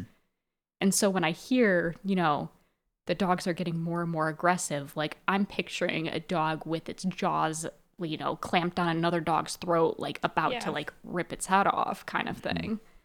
Um but then it's like i feel like if i witness it maybe i can surmise through context clues in the visuals like okay maybe this is like you know alpha aggression and this is how they keep because because it's later described as just these are how dogs keep each other in mm-hmm. line. There's the alpha and then there's the pack members and this is just all they're doing. And i'm like I feel like the game purposely described this definitely. to mislead I do me. think the game purposely misleads you. yeah Um, I had that same. I mean, I think we have. Yeah, I think it's a. Everyone has the same thing. But one of my options was like to go find her. And I was like, okay, I'm gonna do that. Right. So I went and found her, and she was like, oh, and she basically was like, yeah, they're just, you know, doing what dogs do. But like, thank you for coming to find me. Like, I'm so glad you were concerned enough. And I was like, okay, great. Um, but I do think the game purposely misleads you in its choices to make you I don't know if it's just question what you're doing, but or like make the tension feel more real or just to make it a little bit harder. More punishing. Yeah. yeah And you can go back pretty I mean that's the thing, it's like right, you can just go back and load. So if you make the wrong decision, like I know um one of the scenarios that I tried several times was when I can't remember his name right now, I'm totally blanking on it, but the guy who plays the accordion, right, is playing like songs about you that do not paint you as captain in a good light. yeah Um Mhm. and there's different options for how you handle that, but a lot of them go very poorly. yeah specifically interactions with him like it feels like 75% of your options are just like He yeah, He he's a you. very difficult character. Like you really there's like one right answer with him and it's hard to tell what it is sometimes. So like that was one where I went back several times and tried it again Mm-hmm. to try and figure out like what does happen here? Like what is the right choice? I think it's like I think Mhm. it's part of their. Okay, you can see this a couple different ways. You could see this the very like game design, indie game design principle handbook way, which is to say like tricking someone in a decision is bad. It's not a good um trick essentially. It is a trick. Um and I think there's an aspect of that that you are feeling of like, well, hold on. Like, I'm trying to do my best here, and I don't feel like I had the right piece of information. If anything, you were leading me one way, and then you tricked me another, and I'm trying to listen to you. It's almost like that. Is it a red herring? Is it not? Like, are we double crossing? What are we doing here? But I think in this game, part of it too is I don't think they really want the golden playthrough to just like happen to you Mm-hmm. based on good decision making. I think they want some level of like strife. That doesn't mean like you can't solve that by good decisions later, but I think there's a bit of like they want uncertainty. Like they they don't want you to be like this is the right option, this is the wrong option in some cases. Yeah. And I And it's really, Right. I mean, it's really hard to create the idea of having imperfect information as the decision maker when you're just being given all the information in text. Yeah. But and I'm I'm not saying that to like say that that you don't have a point. I think you do have a point. Like it's I think some of these decisions have felt like like it's it's it's like I can feel the perfect game player slash even myself like reaching for my gun at my holster to reload that week. Mm-hmm. like I can feel it. I'm like itching. I'm like looking across the fucking Mexican standoff, being like, "Are you gonna shoot?" Like, because it's like I'm gonna reload. Like, and I don't know. There's just a part of it to this, and I yeah, yeah, Yeah. I mean, I think you're right, and I do think, I mean, the whole premise of this game, right, is like you're stranded in the Arctic on ice. yeah, I, I, I do think that like some level of strife makes sense there. Like this game would have felt really bizarre if there was a super obvious right choice all the time and you just walked through and everyone loved you and everyone was getting along and like yeah. you didn't have to make any hard decisions. That would have been I mean, that would have been a bad survival game, but also a bad you're stranded on the ice game. So But- I think that makes sense. Oh, it definitely does. But I think there's an interesting distinction here because, like, let's say you had a decision. It was like, do you step out onto this thin ice? Mm-hmm. It's risky. You're not sure. No human can know. They they know that it's a chance you go into the water, but no one can know what the game is about to do, and no one can know if the ice is going to break or not. Mhm.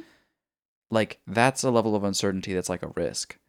But but Hmm. this is like leading. Like this example, I think is really well placed, or because it's leading you left, and then it goes like ah.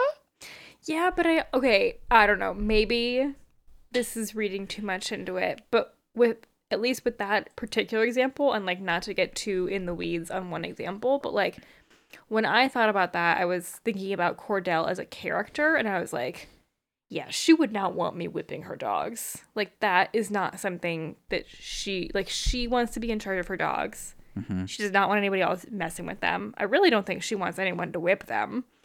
Um, Hmm. and but I also was like, but the the other option I was like, well, I also but don't think she would want to just like let this just happen. So to me, like if you did kind of like thought about her as a character, it made the the the right the you know quote unquote right choice.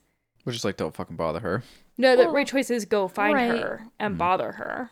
Um, Right. I mean, I think and again, it like yeah, and I can I can see that it was just and, and I think it was just also to me it was like unclear about like are we grabbing the Mhm. whip just to like grab it and like Yeah.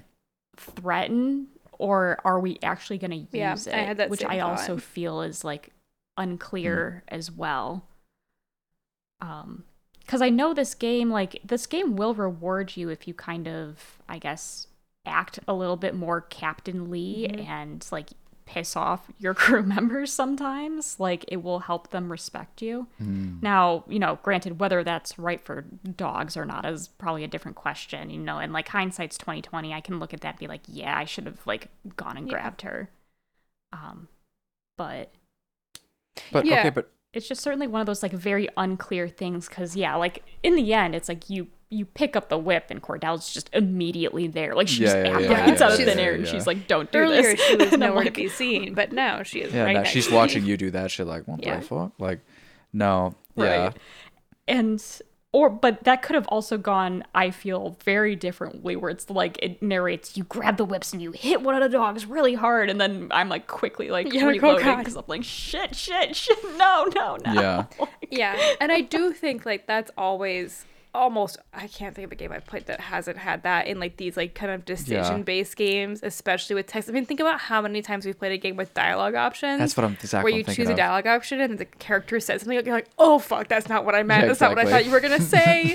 like, um, You're like it's said like the option is like damn it bro as in you're thinking like damn it bro and it's like you son of a bitch Yeah, I hate your whole family. And you're like oh my god. And then you're like the next option is like so do I still get the discount because I saved your planet? Or and Yeah. it's like everything just goes back to normal and you're like I don't even think I need to reload but that felt weird. So like I mean I do agree like this problem has this game has that problem with ambiguity of text choices just like I think a lot of games do and like it happens it just naturally like it'll happen where like someone will read it and be like this makes total sense to me and then someone else will read it being like I don't understand these options at all like I really thought this would happen when I said this And I, Um, I thought that especially in my last week example with like the shooting, I just didn't understand the shooting Yeah. mechanics in the text, and I was just like, I was I was gonna Mhm. mention that as well. Like actually playing it. I mean, and again, I have the luxury Yeah. of Yeah. McCoy telling his cautionary tale, right? So that leopard seal pops up, and I'm like, okay, so I know there's gonna be an option to like I'm gonna shoot, miss, and or like shoot, get it, but it's not gonna fall over immediately, and I'll need to spend another action to reload. And it's like you literally have to choose like shoot as your very first action to like be successful in that you shoot another action reload third action shoot and it dies um i just mccoy, i would have done the exact same thing. yeah me same too. thing. I was think also going to bring that up this week. I got through that on the first try only I think because I had heard McCoy talk about it and was like okay so I'm going to want to shoot pretty early here. I think I waited one like beat like one sequence and then shot and it was okay. Um Mhm. but yeah that was definitely like a hindsight's 2020 kind of situation.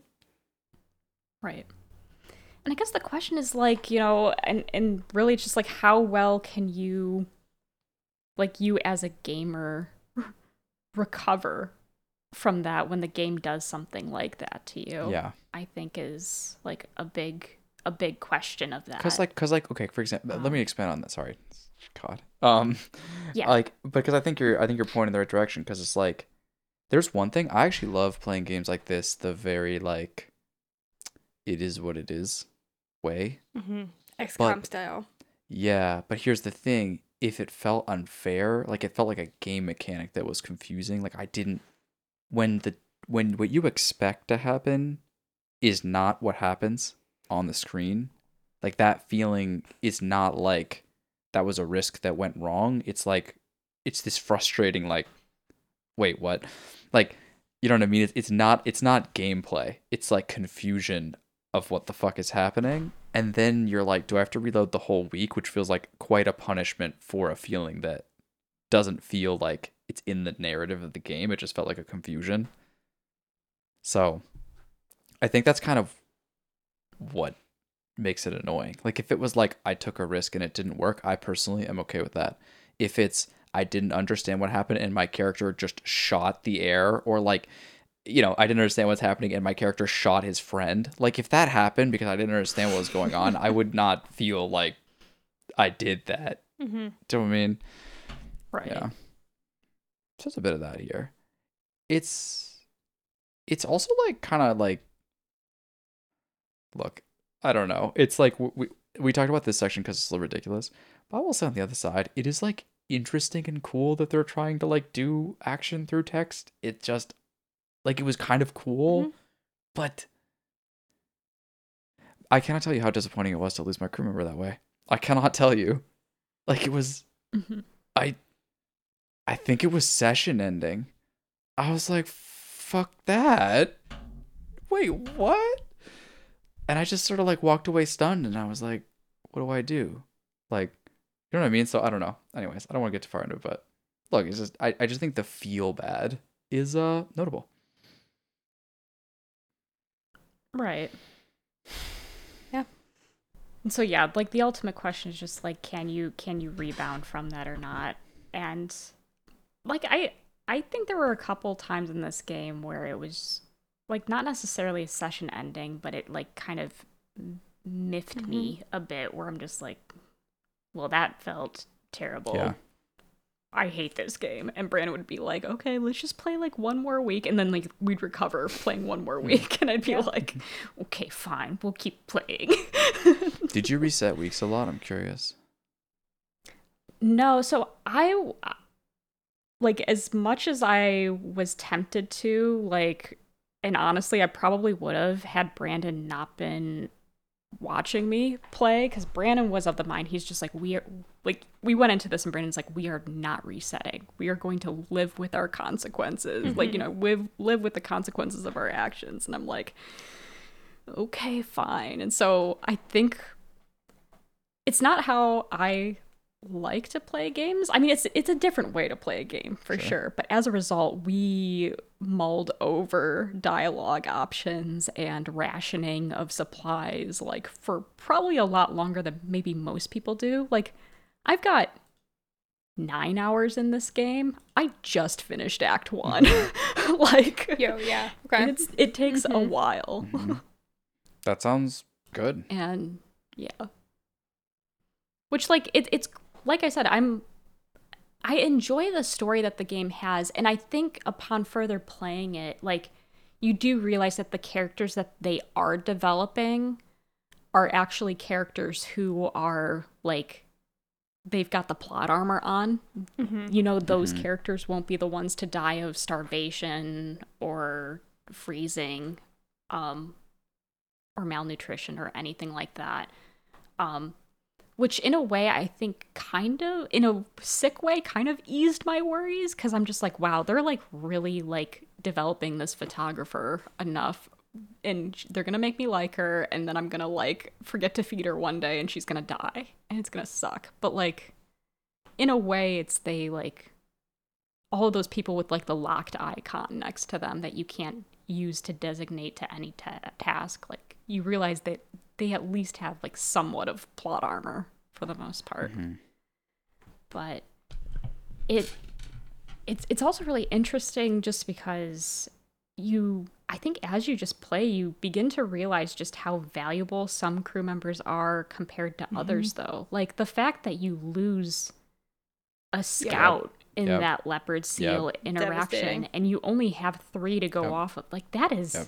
that is devastating Similar yeah. with the scientists. Like so there's like so like a scientist for example, like if you there's like a cure all that you can send three scientists to go make, and if you break into one of the doors underneath the hull of the ship, and then you get the long term buff, uh, you can make it be 2 Mhm. But let's say you didn't have that, right and you lose one scientist, you can can't no make longer it. make a cure all. Yeah. Which like Ooh. right that's like a lot, right? Yeah. It's yeah punishing. that's devastating So like, holy shit. Um, and so you know, and I think especially because it's like you're you're starting to recognize the value of the pieces for their role, their tags. You know, like the scouts, like you're you're you're talking about, is like very important, obviously, when you need to be scouting. But it's like at the beginning of the game, especially before you hit the ice, mostly when you're on the ship, it's like nothing really matters like role wise that much. Like so it's like th- at first you don't really understand the value of the roles until right at the point where you can start to lose people. Then it starts to like sink in the value of the Right. roles so then it like can hit really hard when you lose lose someone. And so like where my playthrough was because i had one death via testing that i should have immediately reset and then one death via seal I was just looking at it like now I understand how devastating this is to me. But I have to go back like a couple of weeks. And I was just sitting there like, dude, or I could just play Counter Strike. Like it's just like I don't know if I get, like. And so I think you can find yourself in that scenario. I did that to myself for sure. Um, but like I just was looking at it like fuck me, like I don't want to. And I I Do- do think because I know like McCoy, like you and I had very different experiences of this game. Sure. To be to get that out there, I think it has to do a little bit too with like one, if you like this kind of thing, Totally. and two, your experience with this, your sorry, your experience with games of this type.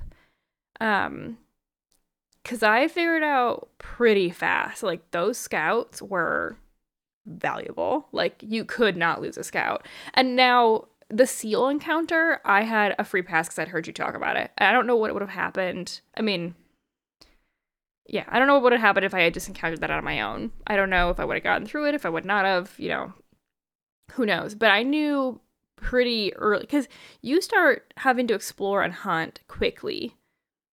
You know, Mhm. before definitely before you're gonna lose anyone to any kind of illness or frostbite or anything like that. And it pretty quickly becomes obvious that like you need the scouts to be out there every single day and you need the dogs to be out there every single day. And so I think like I put those pieces together of like fish too. Fish is hella good. Like you want fish, even though it can't feed you because you can resend the dogs out. So like there's all these different things that I think um definitely clicked in for me. Yeah. Yeah. Um You're just better. You're saying it's a skill issue. well, I get it. I'm I guess I Um, am trying to say in a nice way because I don't think it's skill, but I think it's like it's um it's experience. Experience. It's Yeah, like sure. a level of familiarity with these kinds of games and what they're going to do to you. Because I also think like yeah. we were kind of talking about it last week a little bit, but we were like, this game's easy. Like this, like for a survival game, this game's easy. But let me tell you, this bitch gets a little bit harder once deep winter sets in. And because there's a point where you're sitting there like, oh my god, winter's coming, like so dangerous. We should like bunker down. And you kind of give this, you get this choice, um, of how quickly you want to bunker down for the winter. And your um and your head engineer is like we gotta do this shit now. Like now. Like in two weeks we shut it down. We're getting ready for winter. And kurt your head scout is like no way. We need like eight weeks. And you're like that's a really big difference you guys and then they say something like well i estimate we're going to need about 12 weeks worth of food. And at that point i was still getting by and i thought i was doing like reasonably well. I'm like i'm getting by pretty much day to day with like a tiny bit of a buffer.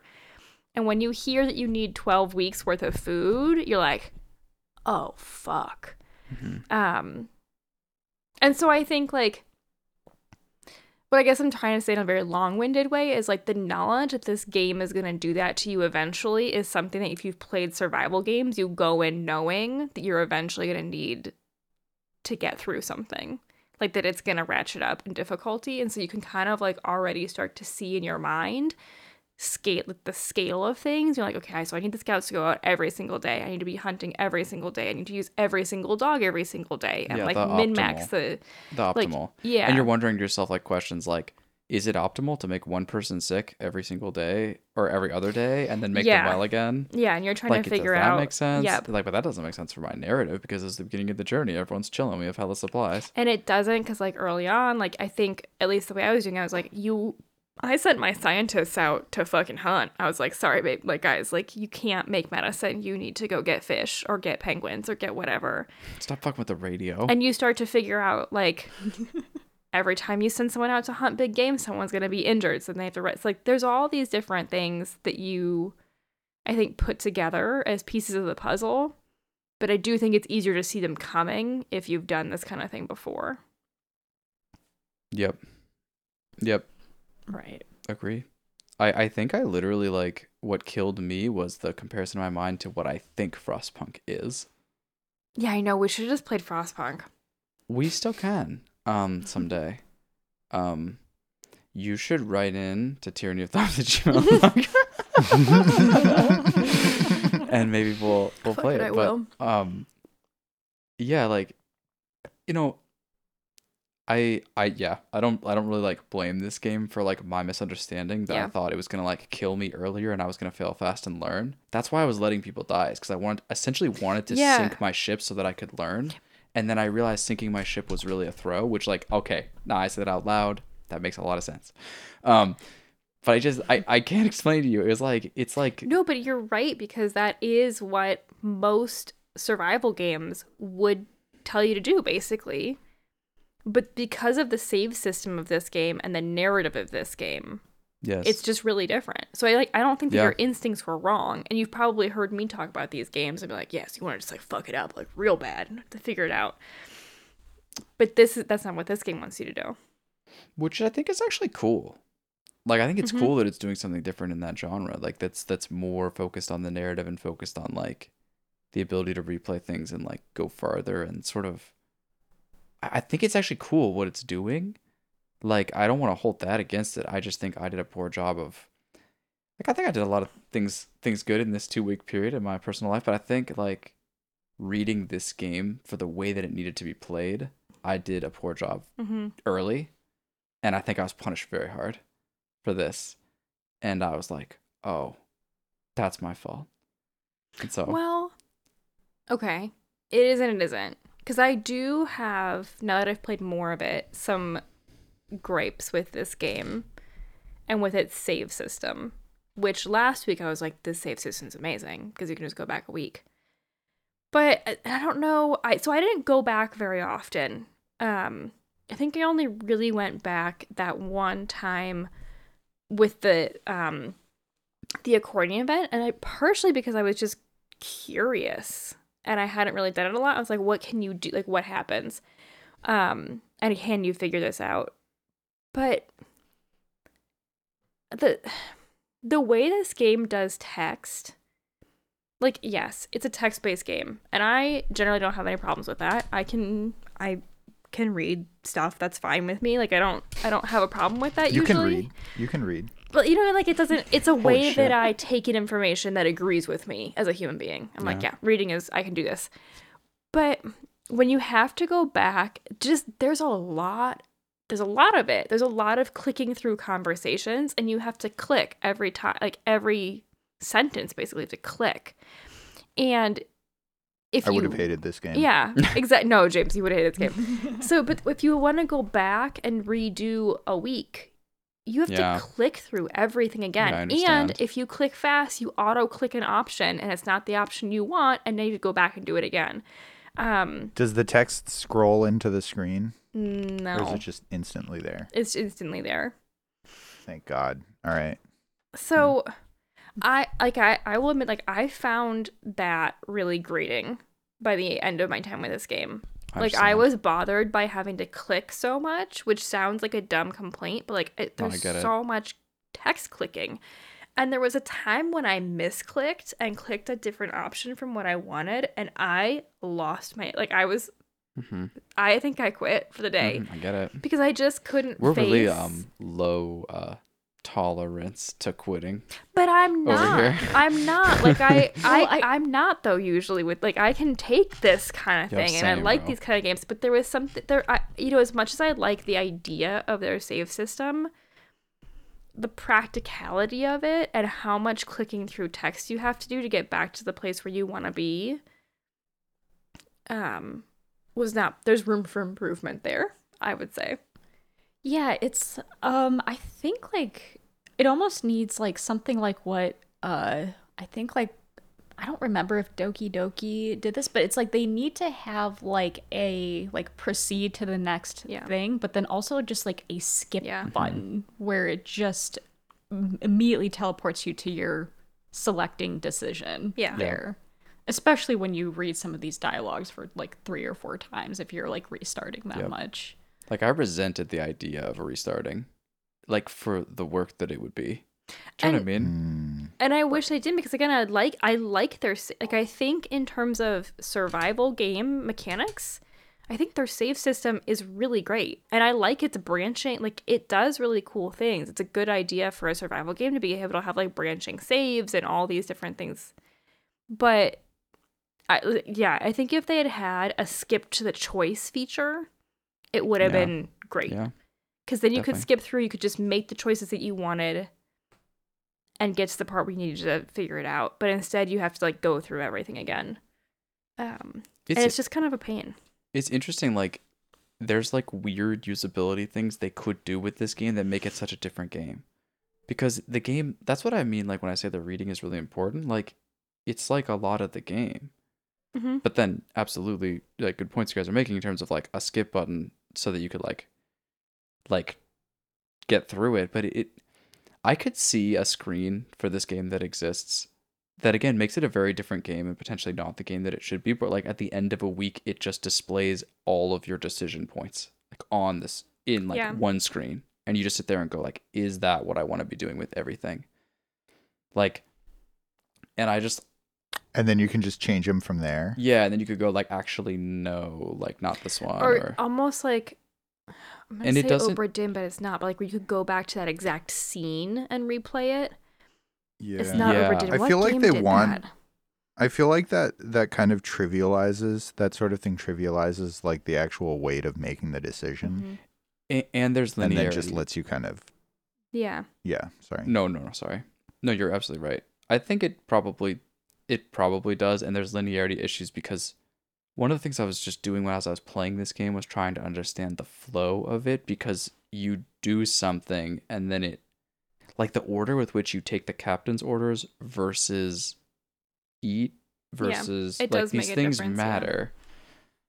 And so it's like you can't quite distill it in that way I'm talking, but yeah, like yeah, it just it's kind of a lot to go back. So that's what. So, so if you imagine my case, realizing that I need to go back multiple weeks, I'm like, fuck me. Yeah.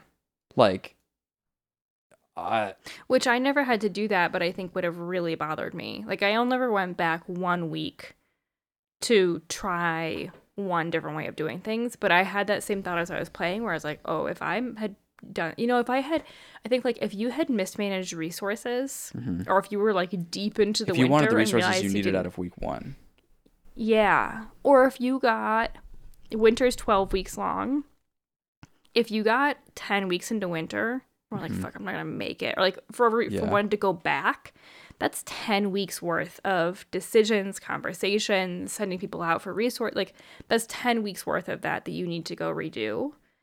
And it, yeah, it's just, it doesn't hold lust, a lot of luster for me to have to go back Right. and do that, even though I think it should. Like exacerbate this problem further all the way to its co- like extreme and you can sort of see it even more intensely although i think you're doing a good job with that explanation if you were actually trying to execute what i thought you were supposed to be doing for this game which was start a new game Mm-hmm. starting a new game of this game is like I need like Last of Us 2 levels of like distance from this game to want to start it over again. Mm-hmm.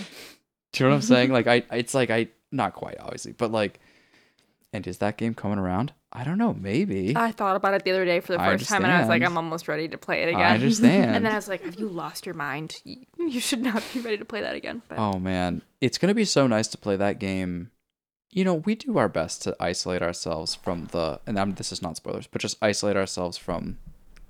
It's it's a tasteful combination of combining ourselves with the gaming sphere, but Mhm. also isolating ourselves so we can have our own experiences. It's a really interesting Mhm. walk that we try to walk, and I recommend everybody walk that, um, to protect your own experiences. But it was unavoidable the screeching around that game, and I'm very excited to someday when I'm ready play it without the screeching. well, I'm more excited to play it not at the beginning of a global pandemic. You know, that didn't 'Cause- bother me. Really? That didn't really bother me, no. No, I thought that was the real backdrop because like the anxiety of the world was so high, and then you're just like, and devastation. And post. Yeah, like they The backdrop was, Devastation was from a that they made his shoulders soft. His his they made him look weak Who? and soft. what? Oh, that was the real scandal of the game. Oh yeah. Oh yeah. That was the real scandal. Oh Yeah. yeah. Look at his shoulders. But like, you know. Anyway, anyways. Yeah. Um like a lot of the things that make this game cool and unique in this genre for me an outsider Mhm. are the things that like get in the way of what I thought I was doing. So in other words, like the the beginning to this game is cool. Super. I thought Mhm. like the intrigue and like Mhm. the decisions and the talking and like the setup. It's like, dude, there's like a real narrative here to like care about. This is cool. Um, but fuck me, I'm not playing that again. like, that's just the truth. Like, I just don't think I have that many clicks left in this hand, bro. Like, I need to use this to kill people online. Do you understand? Like, there's only so much left. Um, and I think to work a little. And I guess I like don't know.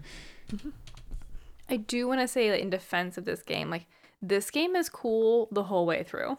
That's awesome. It's really, I mean, what they've done here and what we talked about last week with like just the way they've woven a narrative into this, and it's a cool narrative. Like, is it the greatest story game I have ever played? No, but this is a cool. It's a Yeah. cool narrative. It adds a real story and really adds characters that you kind of get to know and care about into a survival management game. I think that's really cool. I think these I mean this developer should take another crack at this for sure. Um but I did this this is not Pyre in the way it deals with text-based story. It's not quite that good. It was just something about all the clicking that really got to me. Is it something to?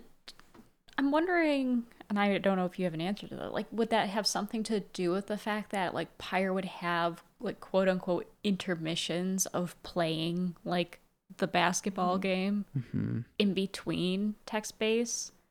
Because there's really like this this game kind of runs in phases where you have your like request phase, delegate phase, after dinner phase, and then like rationing phase. But they're they're all kind of that same again, yeah, it's like that same motion of just clicking Yeah. and Mhm. panning and zooming.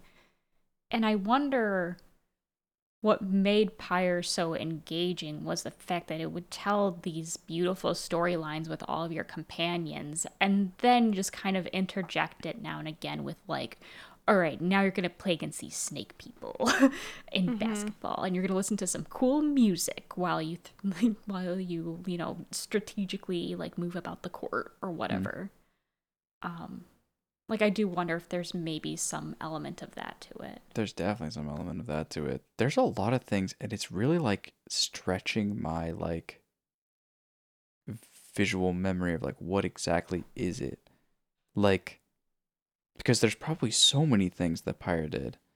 I would say for one, for me personally, and I don't know, I think you guys might do better than me at this, but Pyre had a less is more philosophy from characters, like num- number wise Mhm.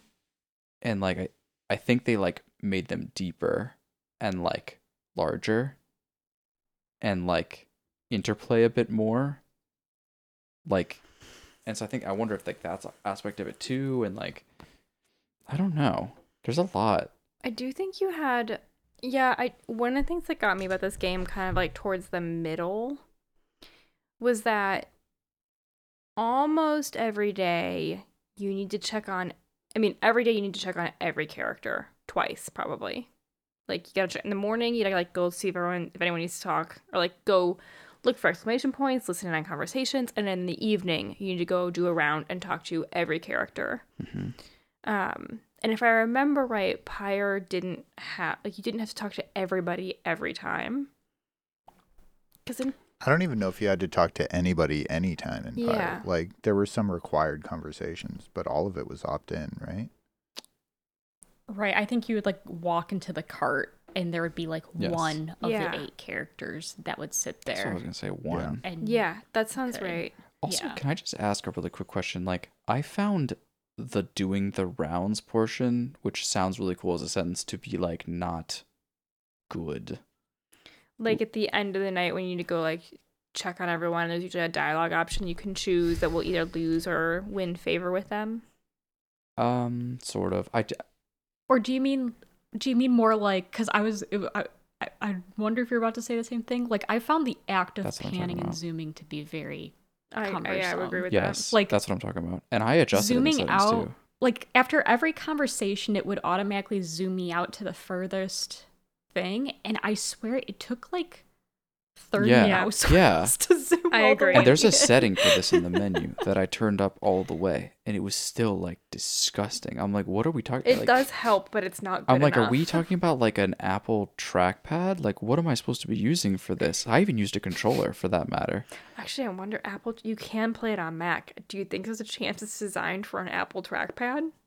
I do think so. I I don't think so. No, so so I tried mouse, I tried keyboard. No, that's stupid. I tried mouse and keyboard, and I tried controller, and uh, they both were I would consider to be deeply flawed, in that like controller was really nice to zip around because you could like hit left or right and it would jump you to like the next thing. So you could like kind of rub your hands over things but just simply by moving around in that way and you wouldn't have to pan. But the zoom that it would like default to would never be like enough to see the whole screen. So you'd always be like anxiously be like zooming out a little bit to like make sure. And then when the ship is still there at least just the going in and out of the ship and and Mhm. like just understanding the icons and even just the UI of like Yeah. it sounds dumb, but like this is the one I'm gonna select. At least on controller, because on mouse you just click. Okay, fine. But on controller, like this is the one I'm gonna select. I was literally lost seventy percent of the time looking at the icons to try to understand what the fuck was this like okay yellow means like do something about it but this one means i'm selecting it but this one doesn't and so so like it was a trade-off clear trade-off between controller and keyboard so it was like both were odd I do think too. My impression as I played it is I think this game was designed to be played in the camp mode and not so much the ship mode sure because you spend more time in the camp mode, hmm but the it is a little cumbersome to get around the ship while you're still on it. And then the camp mode is better, but then I agree like the panning and the zooming is not good and the camp is too big. You can't ever see it in one screen. It's like you're forced to do that. Yeah, not perfect. Playable, but not perfect. I, I think this game from a ui perspective has really high highs like surprisingly high highs that are like creative and wonderful like again the weak transition we talked about is like really nice i Mhm. thought and then it has like really low lows of like you just look at the ui and you're like this looks like trash and i'm lost like do you guys get that like just like with these flashes of like wait these look terrible these icons look horrible and then you're like but the art style's amazing and it's like this clash between them of like okay i can figure this out but like i just definitely felt that I th- I think it's a little buggy. Um, in particular when you're assigning people to a task or even trying to put things into a task. Um, if you try I'm not totally sure what does it still. I tried to figure out like ways to get around it, but sometimes you'll add a person and then you go to click on the next person and they won't add. Like they'll but they will they'll they'll be invisibly added and it'll go to the third thing and then you'll try and add a third person and it won't be able to Hmm. and then sometimes you can get the third Hmm. person in but then there's no second person it like there's some like issues in there um so there would be there were a couple times that really that really tilted me where i would like try to assign people to a hunting party and I would click four people and it would pop up being like blank's been added and it's like you know like like you know plus one crab eating seal plus one you know it would do the thing and then you would hit go like the full button and it would be only one person went on that hunt because it glitched out mm-hmm. and then you've completely wasted four dogs and you have to go back and start the restart the week. Yeah. That that one that one I didn't like That sounds really I was gonna say frustrating. that would be yeah yeah that- because you have to go back Yeah. through, you have to go back through all the dialogue options and re-choose your morning decisions and do whatever decisions you've done until then, and then you go back through and you can do it. Um, what I I totally agree with that. But I just like what I found really weird about this is like they have these bugs and they're fine for the most part, but then they're there and it seems like we've all encountered little different bugs too, Mhm. which is kind of interesting. So I don't know how that's breaking down. But what's really weird is that they deployed the skin shop, like, and didn't fix these bugs, and I just keep okay, I dying every time I leave the ship. for a second. I was So, like, like- there's fucking skins in this game because I did not. There's just a nude mod or something. Sorry. Yeah, I, I did the I did the beach party skins where all of my crew members And they get extra freezing because they're all fucking cold as shit. But you get morale. You get a bonus to morale. Worst though. twenty bucks I ever spent Yeah, in my life. Oh my god, straight fire. Yeah, mor- it's a morale bonus because everyone's just having Yeah, sex everyone's with one looking another good. 'cause they're all in bikinis. Just everyone's in bikinis. That is, I'm just thinking about really cold bodies. But and, then if one person gets chlamydia or something, it's just all of a sudden everybody gets it. and then like fucking syphilis Templeton's sitting there, and he's just like, "I told you, you shouldn't have let them like you know be married together. Like you need to fucking like get And this the doctor together." is just hella He's sitting nervous. there in like one of those like t- 1920s like striped bathing suit like I don't know how to describe it. Just those old timey like yeah, just straight out of. Chitty Chitty Bang Bang, the red and white striped ones. Yeah. So basically, yes. Um, I will say, um, I keep being reminded of this repeatedly as I stare at this chill beats to freeze too. Um, I really like the art style of this game. Yeah, Like I really like the art style of this Mhm. game. I agree. Like it's a cut above the game in my opinion. I I think I don't know if it's. cut- I mean, the soundtrack, the art style, Huh. A lot of the things in this game really hit. Huh. Yeah. It's it's kind of like how the game kind of came into conception in the first place because I think I read that like this game is inspired by the sketches of you know 1800s Arctic explorers like what people would Mm. actually sketch in their journals and you can see that the art style is very reminiscent of that. It's uh and I think that kind of plays into how jarring some of the UI is, Mm. but you just have these characters how you can see every single pencil stroke of their character model. You can see them sketched before you in such a way, and it's really cool looking. Um, so then when you see like kind of like a quote unquote high tech like UI pop up saying malnourished, like it looks very odd juxtaposed, Yeah. like you know, side by side with one another. But I mean, the art style of the characters is honestly some of the things I find the most charming about it. Like I think whoever did the art in this, I think nailed how each of the characters look. Like Kasha looks like such a like she looks like a very young naive person and like Grimly looks like he's tired of your shit all the time and frankly he has the lowest loyalty so it makes sense um you know templeton does look like you know the cra- you know crotchety old man who like is gonna kind of be like a suck up in some ways but also like only likes talking about plants Mm-hmm. the whole Yeah. time um Dude, I can I just like can I just make a weird so- point here about this? Like you're saying this, this makes so much sense to me. But like actually I found that really refreshing about this game where like the characters look like they are. Like They look like you would Yeah. imagine.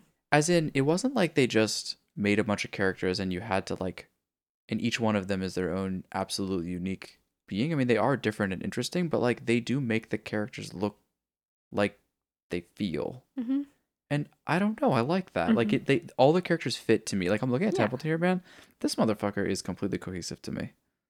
Like, do you know what I mean? Yeah. I I know that guy, and he acts like I expect him to, and he looks like I expect him to, and I, I appreciate that. Yeah. I would honestly I honestly think the only one that maybe is a slight miss to me, only that I don't think he looks young, but the doctor mm. I never I don't think he looks as young as the text tells me. And like how he acts is. and shit. I don't know. I was what just it is. thinking he hits. He's like this nervous, skinny, weird little dude who's just like just flummoxed all the time. I think he needed a different hair color. Yeah, maybe I my can only see that. Because I thought his hair was mm. white, and with the round glasses, I thought he was Honestly, like I get anime age. vibes off him. Yes, have you considered anime? Because he and he stutters all the time. He's like, oh, like I don't know, I, I can't stutter on him. I can't do an anime voice, but like he's got like a he's got a little bit of an he's got an anime story vibe to me. That is quite a juxtaposition. He just needs to do like the one finger pushing up the bridge Yes. of With the the, glint. glasses. In my mind, he glasses. Yes. does that, Yes. and he's super into the photographer chick, but he just doesn't know how to tell her. And like someday he will, and it'll be beautiful. God, they should just release their own fanfic. So, because like keep in mind, right? They release their beats, they Mhm. release YouTube videos about their development and about other Yeah. things. They've definitely got like a lots of different avenues of virality. I think they need to release Overwatch style porn. Like, let's get it done. Yeah, Tiger like um like the Russian developers that we mentioned earlier, uh, Atomic Oh, Heart, Yeah. Right? Yes. where they they just like Yeah, posted Atomic Heart. porn on their Twitter and then immediately deleted it. That's straight fire. Yeah, I was I was just thinking like what they should do is like in the art style of like the photographer's photographs. just like Mhm. Just old timey, Mm. like what do you call it? Yeah. Tin type Ooh, photographs. yeah, like Yeah. sketched Yeah. out porn. yeah. To incentivize the player to pan through her photos every week. Occasionally, there will be weeks where it's just straight. She's got some up selfies there, That's like that so she's like gonna send to her boyfriend later, where No, she's no, like it's all topless. the doctor. It's all the doctor. Yeah, There's not just like because they share a little tent. You know, Oh, yeah? sometimes he poses for her. Does he? This is my fan fiction. I'll I'll publish it. I'll get it out. I can. Yeah, I could just see like. Oh. Elena, I want you to write this fan fiction because I personally want to know what insane shit you put in here that doesn't fit. Like, like, like just, She like, just what, whips like, out a bad dragon that she Yeah. packed. That's what I'm saying. Like, it's like that, and you're like, I'm noticing a lot about like hierarchies or like I don't know, just something. Well, I love to too. I think that would work because there's the kinds of like they they talk about it and like oh like I wish I had had room to pack like a phonograph or like a whatever, and she's just the like her one personal item that she fit in her little tiny bag is just uh, it's a bad dragon. It's it's a bad dragon dildo, and then she specifically requires a lot of food because she didn't pack any fucking supplies. yeah, she, she brought nothing with her. Uh, well, this has been hardly a, a child appropriate episode, I must say. Uh, It, it never is. we're just not really a child appropriate podcast. Listen, we're nice people, but That's right, children. go and tell your parents to review us on their They accounts. fucked up. No, like and review on iTunes. I know. So, dude, it turns out that like, Hi, Mama Yes. Steve. How you hey, doing? uh, you might be wondering what a bad dragon dildo is. Um, Don't Google listen, it. Listen, you have the power to figure that out, but what you don't have the power to do is judge us afterwards. Okay, that's listen. Like it's a cultural touchstone for our generation. That's true. This is gonna be great Thanksgiving conversation. I can't wait for her to bring this up. Being like, so I listened to your Pale Beyond Yeah. Part Two. I'm like, oh, I know what this is about. Interesting. You guys started halfway through. Um, and also, interesting. Elena kept mentioning this brand of dildo. Yeah, is it is it something Fuck it, she I was supposed likes? to deny. Like, I was supposed to deny that and be like, "Don't you put this on me?" And then I was like, "No, but it was me though." yeah, you have to sometimes take responsibility. Um, yeah, I mean, you know, uh, yeah, that is not a topic exactly for this podcast. It's one that we can flirt with, but yeah, there's a lot of funny things to discover about that. Um, but okay. Hmm. Are we ready to read might I this? be. think we can. I Who picked it, so I'll this? go. Yeah. I'll, I'll go last. This is my game. Okay. I guess I'll go first because I'll be short. Um, what's funny about that? oh, because you hate this game. Keep going. I don't hate this game. Um, but as I said, I did fail to interface with this game. I think I approached it incorrectly. I think I righted the ship too late. And I think I bounced off this game. And I think the best part of playing this game was when I accepted that I had bounced off of it and didn't ask myself to play anymore, to be honest.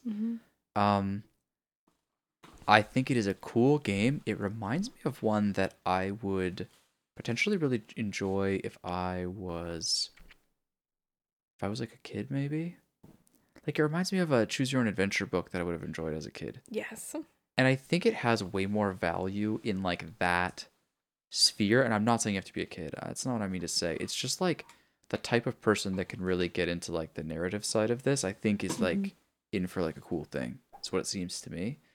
Um and and so okay, fair enough. Uh wasn't me this week, but I also so like that's those are like my caveats, right? If like you can understand, you guys have heard well enough my my perspective and my failings of it. I would say though that like my reviewer eye to this, with those caveats in mind, feels confident to say one thumb. In that I don't really think from my perspective it's that good of a game.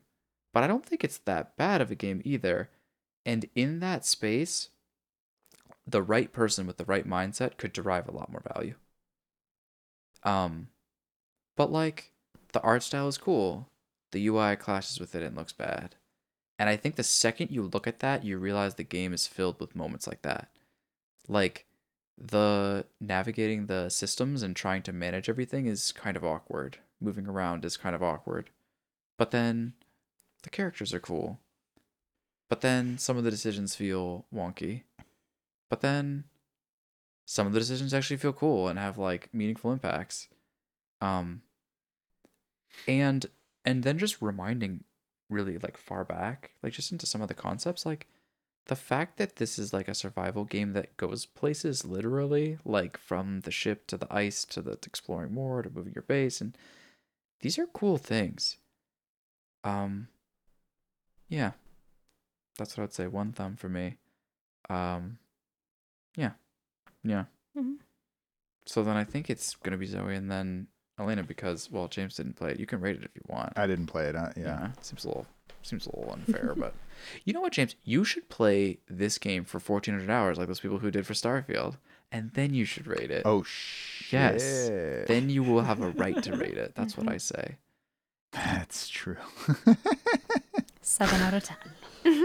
I'm pretty sure after playing this dungeon for the fifteenth time that I think they reuse assets. Like, Oh, it is still happening to this day. People are like, Man, I played 260 hours and I just. I think they reused a lot of stuff. I'm like, Yeah, we figured that out at hour seven. So it's just funny because like theoretically, sorry, sorry, theoretically, like we oh, worked go really hard on the design of this podcast, and we we grapple with this every day in every new structure that we that we that we do for the game. Every game we choose, every set of games we choose, every whatever to try to understand how can we do these games justice. And a lot of times in our history, that has mean like complete them 100%. I mean, not 100%. Well, maybe for some. Um, and it's like, it's a really interesting question because we all know like if you don't give a game a fair shake and then you just write it off that's just a bad feel for someone who loves that game it's such a bad feel for yeah. honestly yourself like you just i feel like i failed um if that sort of things happens and so i really respect the like desire to do a good job surveying the thing and i remember we had lots of discussions at the beginning of the podcast about like we could just play, you know, an hour and figure it out. I remember that was a lot of Adam's perspective because he can figure out his opinion much faster. Um, whereas we were discussing the fastness to your opinion to like the value of the seeing it to the end, and you know, it's like we haven't seen this game to the end necessarily, and you know, etc etc et cetera, et cetera. And that's like the nuance of the discussion, and I and we've all had that discussion for years. And then these motherfuckers are like, I played a thousand hours. Like, what the like it's just it's like nowhere near any number that I thought was reasonable at all. Like never in And they still came to like it, it like took them that long to come to like the same shit that we figured yeah. out. yeah. Yeah. Dude, you guys, I'm so proud of us for recognizing that Starfield sucks really early. Because I Mhm. just saw a fucking video titled like 2 weeks ago that was like Starfield reviews are starting to turn. Like like in that like the Steam reviews are starting to turn and some of like the critics that are still left to like rate are like willing to come out and maybe say something and I'm just like I love that our platform's small enough and that we're honest enough as individuals that we don't have to fucking play this game of like Yeah. not offending people. I don't give a fuck. Like, come on. Like, we wanted to love the game. Is that not enough for us to say that it sucked? Anyways, so I just say all that Yeah. because, um, Because you gotta trash Starfield every week. It's the rules now. It is the rules. And rule. even that's though we're correct. two hours in, we hadn't done it yet. it's it just it's just the post where they played a thousand hours really really gets me down. It really gets me down because it's like, bro, like I am trying my absolute hardest to walk that same respect, like tight walk, but like your gatekeeping is like ridiculous, like in the wrong way, like, like, like I think I would have. In other words, I don't think I could survive as a human being if I played a thousand hours more of Starfield and then decided I didn't like it. Like I think I'd be dead. It'd be too far. So, anyways, sorry. Sorry, unrelated to that. Whatever the fuck you were gonna say. Sorry. They're the same people that decide who they're gonna like vote for for president like the week of. You know. They wait for the the early polls to come in. They're like, I think this guy's winning, so I want to be on the winning team. No, they they wait until the the debate. You know. Hmm Dude, my the last debate. my favorite was oh, let's not talk politics. My least favorite was politics. Okay. Um go on. Go on. Pale Beyond, my review by Zoe Beckett. um, no, this this game is uh, I found it was a hard game for me to rate, and I only say that because it is a game that, for whatever reason, it's very hard for me to pull up and get started playing. But then once I get into it, I enjoy my time playing it. Um but it's just that hurdle of like pressing the play button and getting it launched or like thinking about launching it again. And I I don't know why that is. I think there's maybe multiple factors. Uh for one, this game is definitely a game about making the hard decisions and also sometimes no matter what you do things will just end up poorly and that is just a very uh, like nerve-wracking experience for me i think i think when it comes down to these games i i think i'm still stuck in this mindset where i feel like i need to try and make the right decision all the time and like i said if i didn't have brandon kind of um, you know, playing or like watching me play this game and like me like pressing the escape button to reload a save and him being like, nope, we're gonna live with this. And I'm like, fuck, okay, fine. Like, I honestly think I probably would have like restarted this game multiple times. Um, and so it is maybe because I'm playing in the style of like living with my decisions, it makes it a very anxious kind of way to play. Um, but I think also there is something to be said about the fact that the replayability, like even just restarting a week, can just get so cumbersome. So then you're also kind of anxious to make a wrong decision just because you're thinking back to all the decisions you made prior to that. And you're like, can I remember to do all that stuff? Can I remember to feed the hoosh pot twice and maybe instead of three times? I don't know. Like, there's just a lot to take into account. And so it just made it an enjoyable yet very slow process. Um, that being said, I really like the story that this game has, and in a way, I do like this idea of there is still some way that I like of being able to figure out is today a half ration day or is today a half field day or how how far ahead I think we talked last week it's just like how how far ahead of the curve am I and at this point of playing, like, I still think I'm comfortably ahead of the curve, but it's definitely start starting to slowly unravel a bit. And I think Brandon and I are going to keep playing this, I think, but I definitely like playing in this sort of like every night we're going to play just like one week. We're going to make one week's worth of choices this tonight, and it's going to make for a very slow playthrough of this game. We'll be done next year. we'll tell you about it then. Um, but um but I mean that's honestly all I can really handle usually like with the stress that this game kind of brings, and I think that's why it contributes to me like not wanting to launch it maybe where how Brandon who doesn't often play video games is practically like begging me to play video games just so we can play more Pale Beyond. And I'm just like uh well you know TFT seems a lot better right now like I think I'll want to do that instead Yeah. Um, Let's go. so I mean, I guess that it's it's just very it's very interesting because because like I said, like as soon as we launch it and we get into it, I enjoy playing it. Um, and so maybe uh, like what this ultimately concludes to is I I think I'll give it a one thumb, and I'm comfortable with giving it a one thumb. Um, but it's just a very bizarre feeling I have with it, where it's just like the, I get I have so much resistance to like at least getting the game started. But then once I'm in it, I like it, and then I wonder why did I, you know, why did I resist this so badly? Um, I don't know. It's just very interesting. I don't really encounter a lot of games like this, and whether or not that's a good or bad thing, I don't know. But I think ultimately it just leads to one thumb.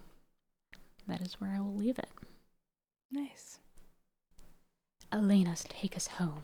As resident survival Enthusiast. expert. um, Elena, the still standing. yeah. um, it's interesting because I'm going to give this game the same rating as everybody else. Because I, I think this is a one thumb game. Um, that's what it very much feels like to me. Like that's where it fits in our history of ratings. But I'm going to give it that for really different reasons. Um, because I I like the anxiety of playing these games. I don't. I guess that's one way to to say it. Um, that part of it I really like. I really think that this game is doing some interesting and really different things with survival that I think are super cool.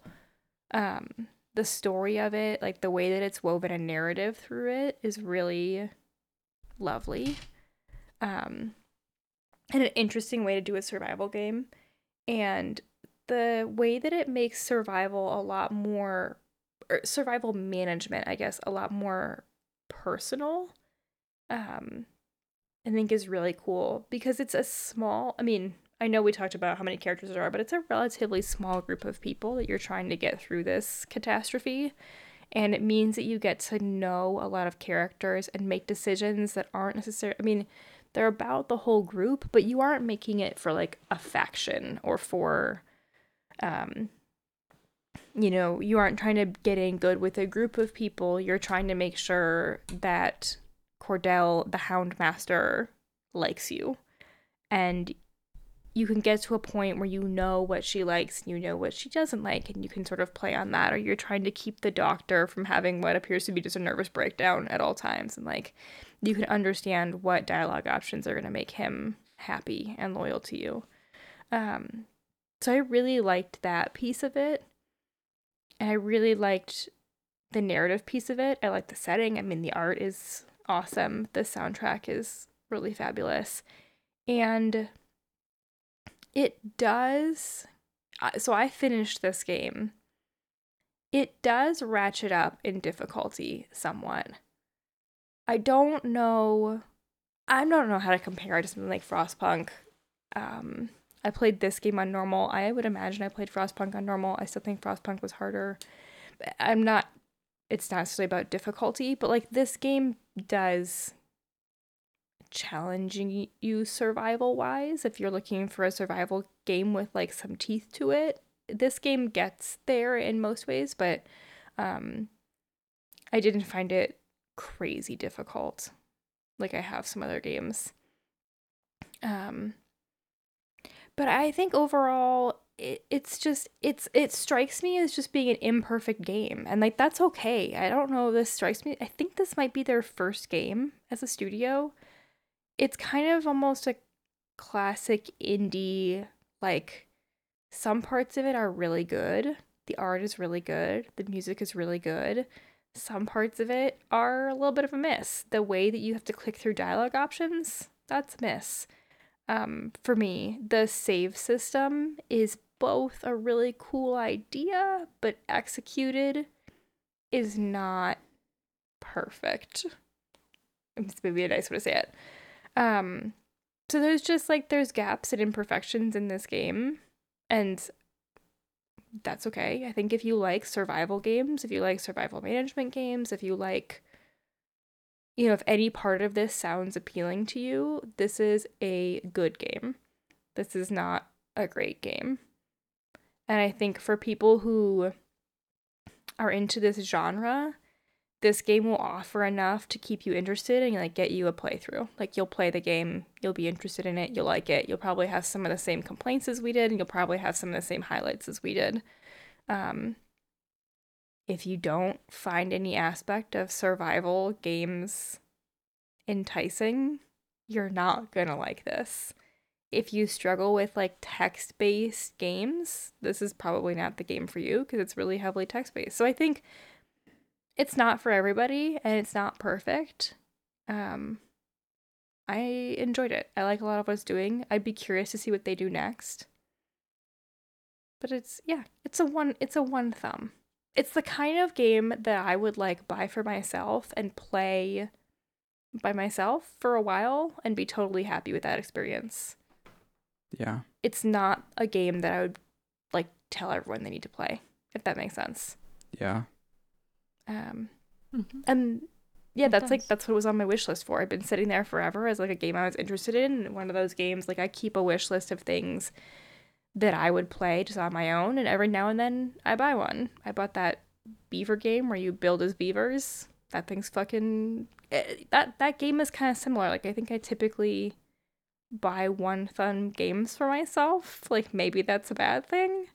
No. But I think when you like a genre, you're willing to take a one thumb as opposed to Yeah. a two, you know, like the greatest, a two thumb or a gold star. And so for me, this was a good game and I enjoyed it. And that's that's where it sits. I have a question to bring it back to our uh, intro, Mhm. Hmm. as it were. Does this game secure funding for their next game? Yeah. I think so. I think this And it, it- does it make you excited to try their next game and see what what they do with this model and improve? I think so. I think that this game is different enough from other survival games. Like it brings some new things to the table in a way that I think would have it secure funding. Interesting. It sounds like it also kind of brings some old things to the table, Mhm. like old old fashioned game mechanics like that I think of as being from the like adventure point and click adventure Yeah. era where like you can fuck yourself over and like not really know for hours. Yeah. hmm And that's true in survival games too, where all of a sudden it hits a Yeah. point where you like realize you've tipped already over the edge and you can't bring Right. it back. Hmm. Right, that's true, yeah. But It's- I I definitely think that this game, I mean if I was securing, if I was giving out game funding, I would let these guys make another game. Cuz I think with a second try and with some feedback, and I'm curious cuz I know that it has good reviews on Steam but not great reviews on Steam. I'm curious what the reviews. That sounds like a one Yeah, I mean it is. I think it is Yeah. all around as a one thumb. I'm I think curious it's like what the reviews unmistakably a say one thumb, to be honest. um because i think with feedback and with some thought i think that they could make something really cool with the kind of like basic premises that they have here Hmm. that needs some refining Yeah, like Yeah. so you know you I, I does it secure funding? I hope so. I think it's got it's broken enough into the mainstream to hopefully have landed. If this guy doesn't start a YouTube career, um, talking into the camera with a Shure SM7B, um, but The things we notice. things we Mhm. notice. Exactly. I'm like, yo, what kind of chain you got there, dog? Um, but uh, this is just one of those examples of like, I remember this feeling that I feel with this game and this developer. I remember this feeling. It's like I've forgotten it for so long in this like embarrassment of riches period in video games that we've existed in.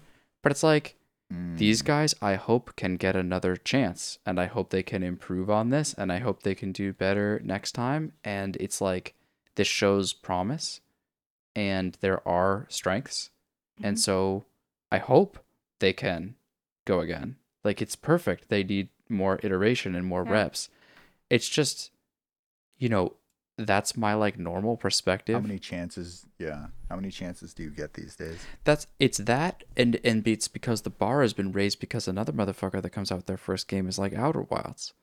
You know what I mean? Yeah.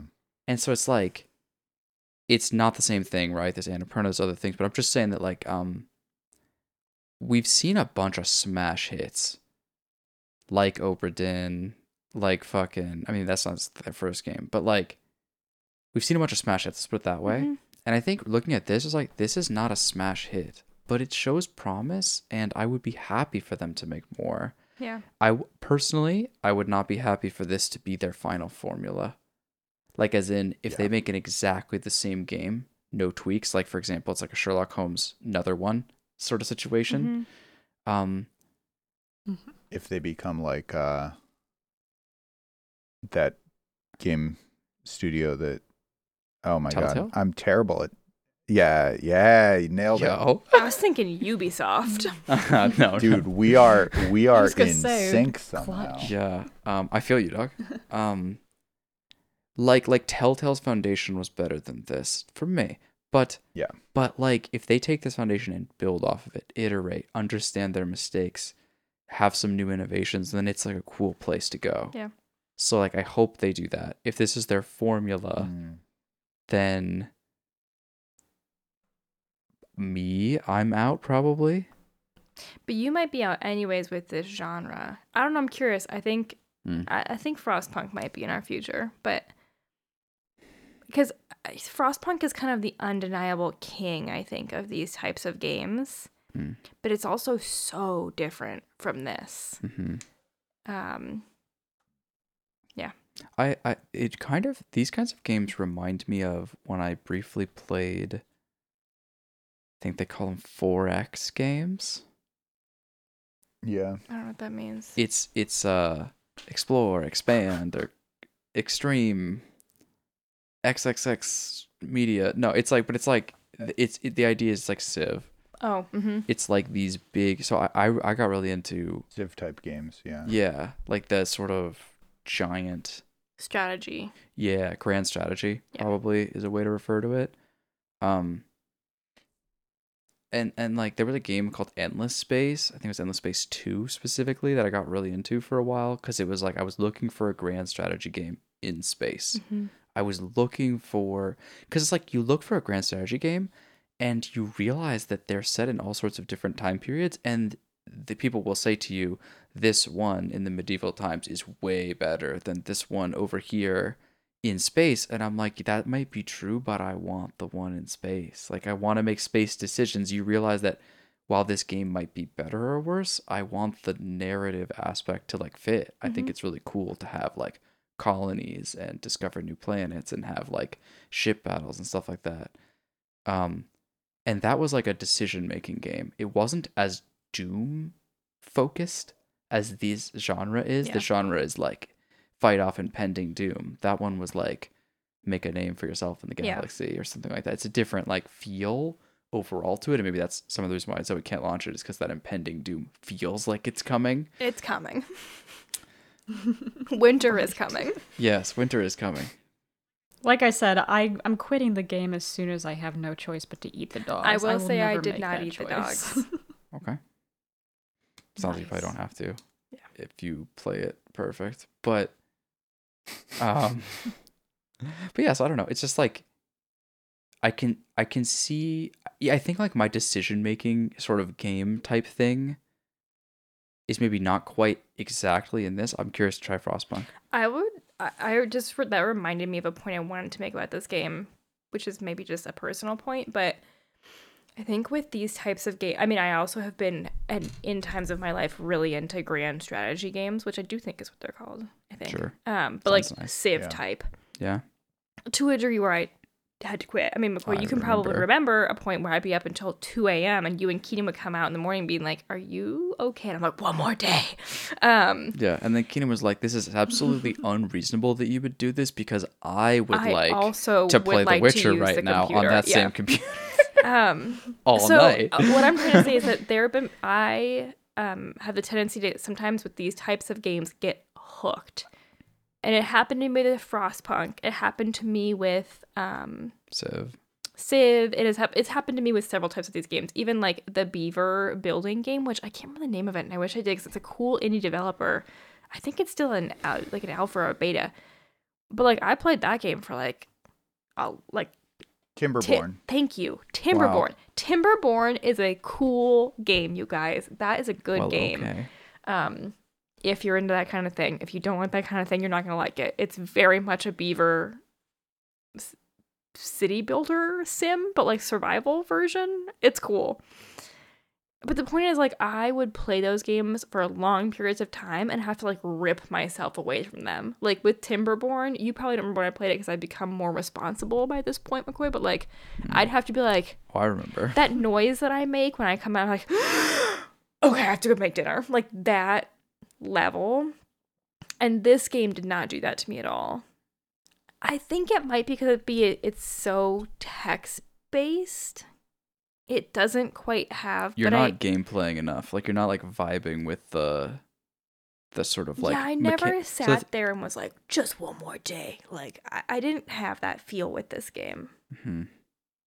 Well, like Civ is like one thing that's really worth understanding about Civ is like those types of games. It's like it just takes for fucking ever.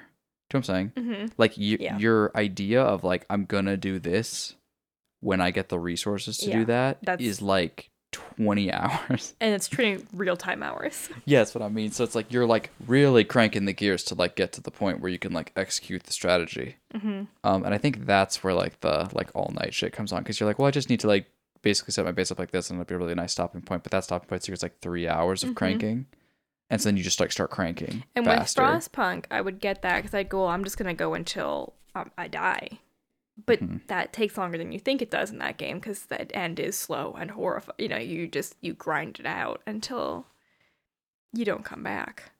You know, there's a really interesting. Okay, that's the last thing, guys, because like, you fuck, we should go to. It's fucking. It's I a totally different day. Like shit is We're wild. just so Gotta go happy to be bed, y'all. together Yeah, for again. Sure. yeah, yeah, true. Yeah. There's a so the the last thing I'll say is just there's a really interesting philosophy that has um a little bit been lost in sort of the universe and in games from esports, and it's from StarCraft, which I think I tricked myself into playing back in the day because I thought I liked strategy games, which is like what we're talking about now, which is nothing to do with StarCraft. I mean, yes, there's strategy in StarCraft, like, but there's you like dominance. well, one v one dominance specifically. Um, yeah, that's what I mean. You like being better than someone. well i that's why i stayed sure but um but like what i mean is uh when two people are fighting in starcraft the actual way that the game declares a victor is when all of the buildings are destroyed this is a fact that i really hope i don't get wrong because that'd be hilarious Mhm. but, but like um but like this doesn't actually ever happen because what happens is the human being recognizing that they've fallen behind the curve Yeah. that they've fallen so far in their Frostpunk world that it's just going to be a slow and painful death, they call GG. Good game. And it means I lose. In a respectful fashion, I know that if we play this out, I have lost. And it doesn't even mean you're giving up too early, which, right, is the riot philosophy, right? You can't surrender, you can't do this. Like, in fact, pro teams back in the day in League of Legends used to just say, hey, um, it's a best of three. Uh, we fucked this one up. Mm-hmm. and like we're just we don't need you to destroy our nexus. Like we just quit. And they were like no you will not do this. You will sit and suffer. And the reason why teams would want to quit is because it saves your mindset. You accept that you've lost but you don't sit in the loss. You move forward to the next fight. Um and this is actually like a really powerful thing. And so it's like it's it's interesting because like a slow death game like frostpunk like you may want to call gg Yeah, and that is You know? the right way to play it, but Mm-hmm. So I've been thinking about that a lot lately because it's like, especially with these team games, bro. You're like, hey, let's surrender. It's over. And then some guy just shouts, never surrender. And then you just look at him like, yeah. do you have a follow up point or is that just like your favorite sentence? And they're like, and then sometimes they'll literally say it in a different tone. They'll start with like, never surrender. And you'll go like, any follow up points? And they'll go, Haha. Okay, but this time though. yeah, yeah. And they'll, then they'll just go, never surrender. Like, like under their voice, like a little like downtrodden, like as if like they know they don't fuck they're talking about. Mm-hmm. Yeah. Dude, one time, guys, I convinced a group of people that they weren't having fun and we surrendered right there. And it was like one of my most joyous Valorant experiences because there's a bunch of young kids who hated each other. And I was like, hey, hey, are we having fun anymore? And they're like, no. And I'm like, do you think we're going to win? No. So we're going to lose and not have fun for the next 20 minutes. And they were like, Yeah. oh, shit. and they all looked at that. They were like, you're fucking right, dude. And I'm like, you save your mental now and you win the next game. Trust me. And they were like, fuck, dude. so he surrendered. It was beautiful, joyous. And I think it's time for us to surrender this podcast. Into the As dark music's night. getting intense again. true, true. But all right, let's fucking get out of here. Yeah.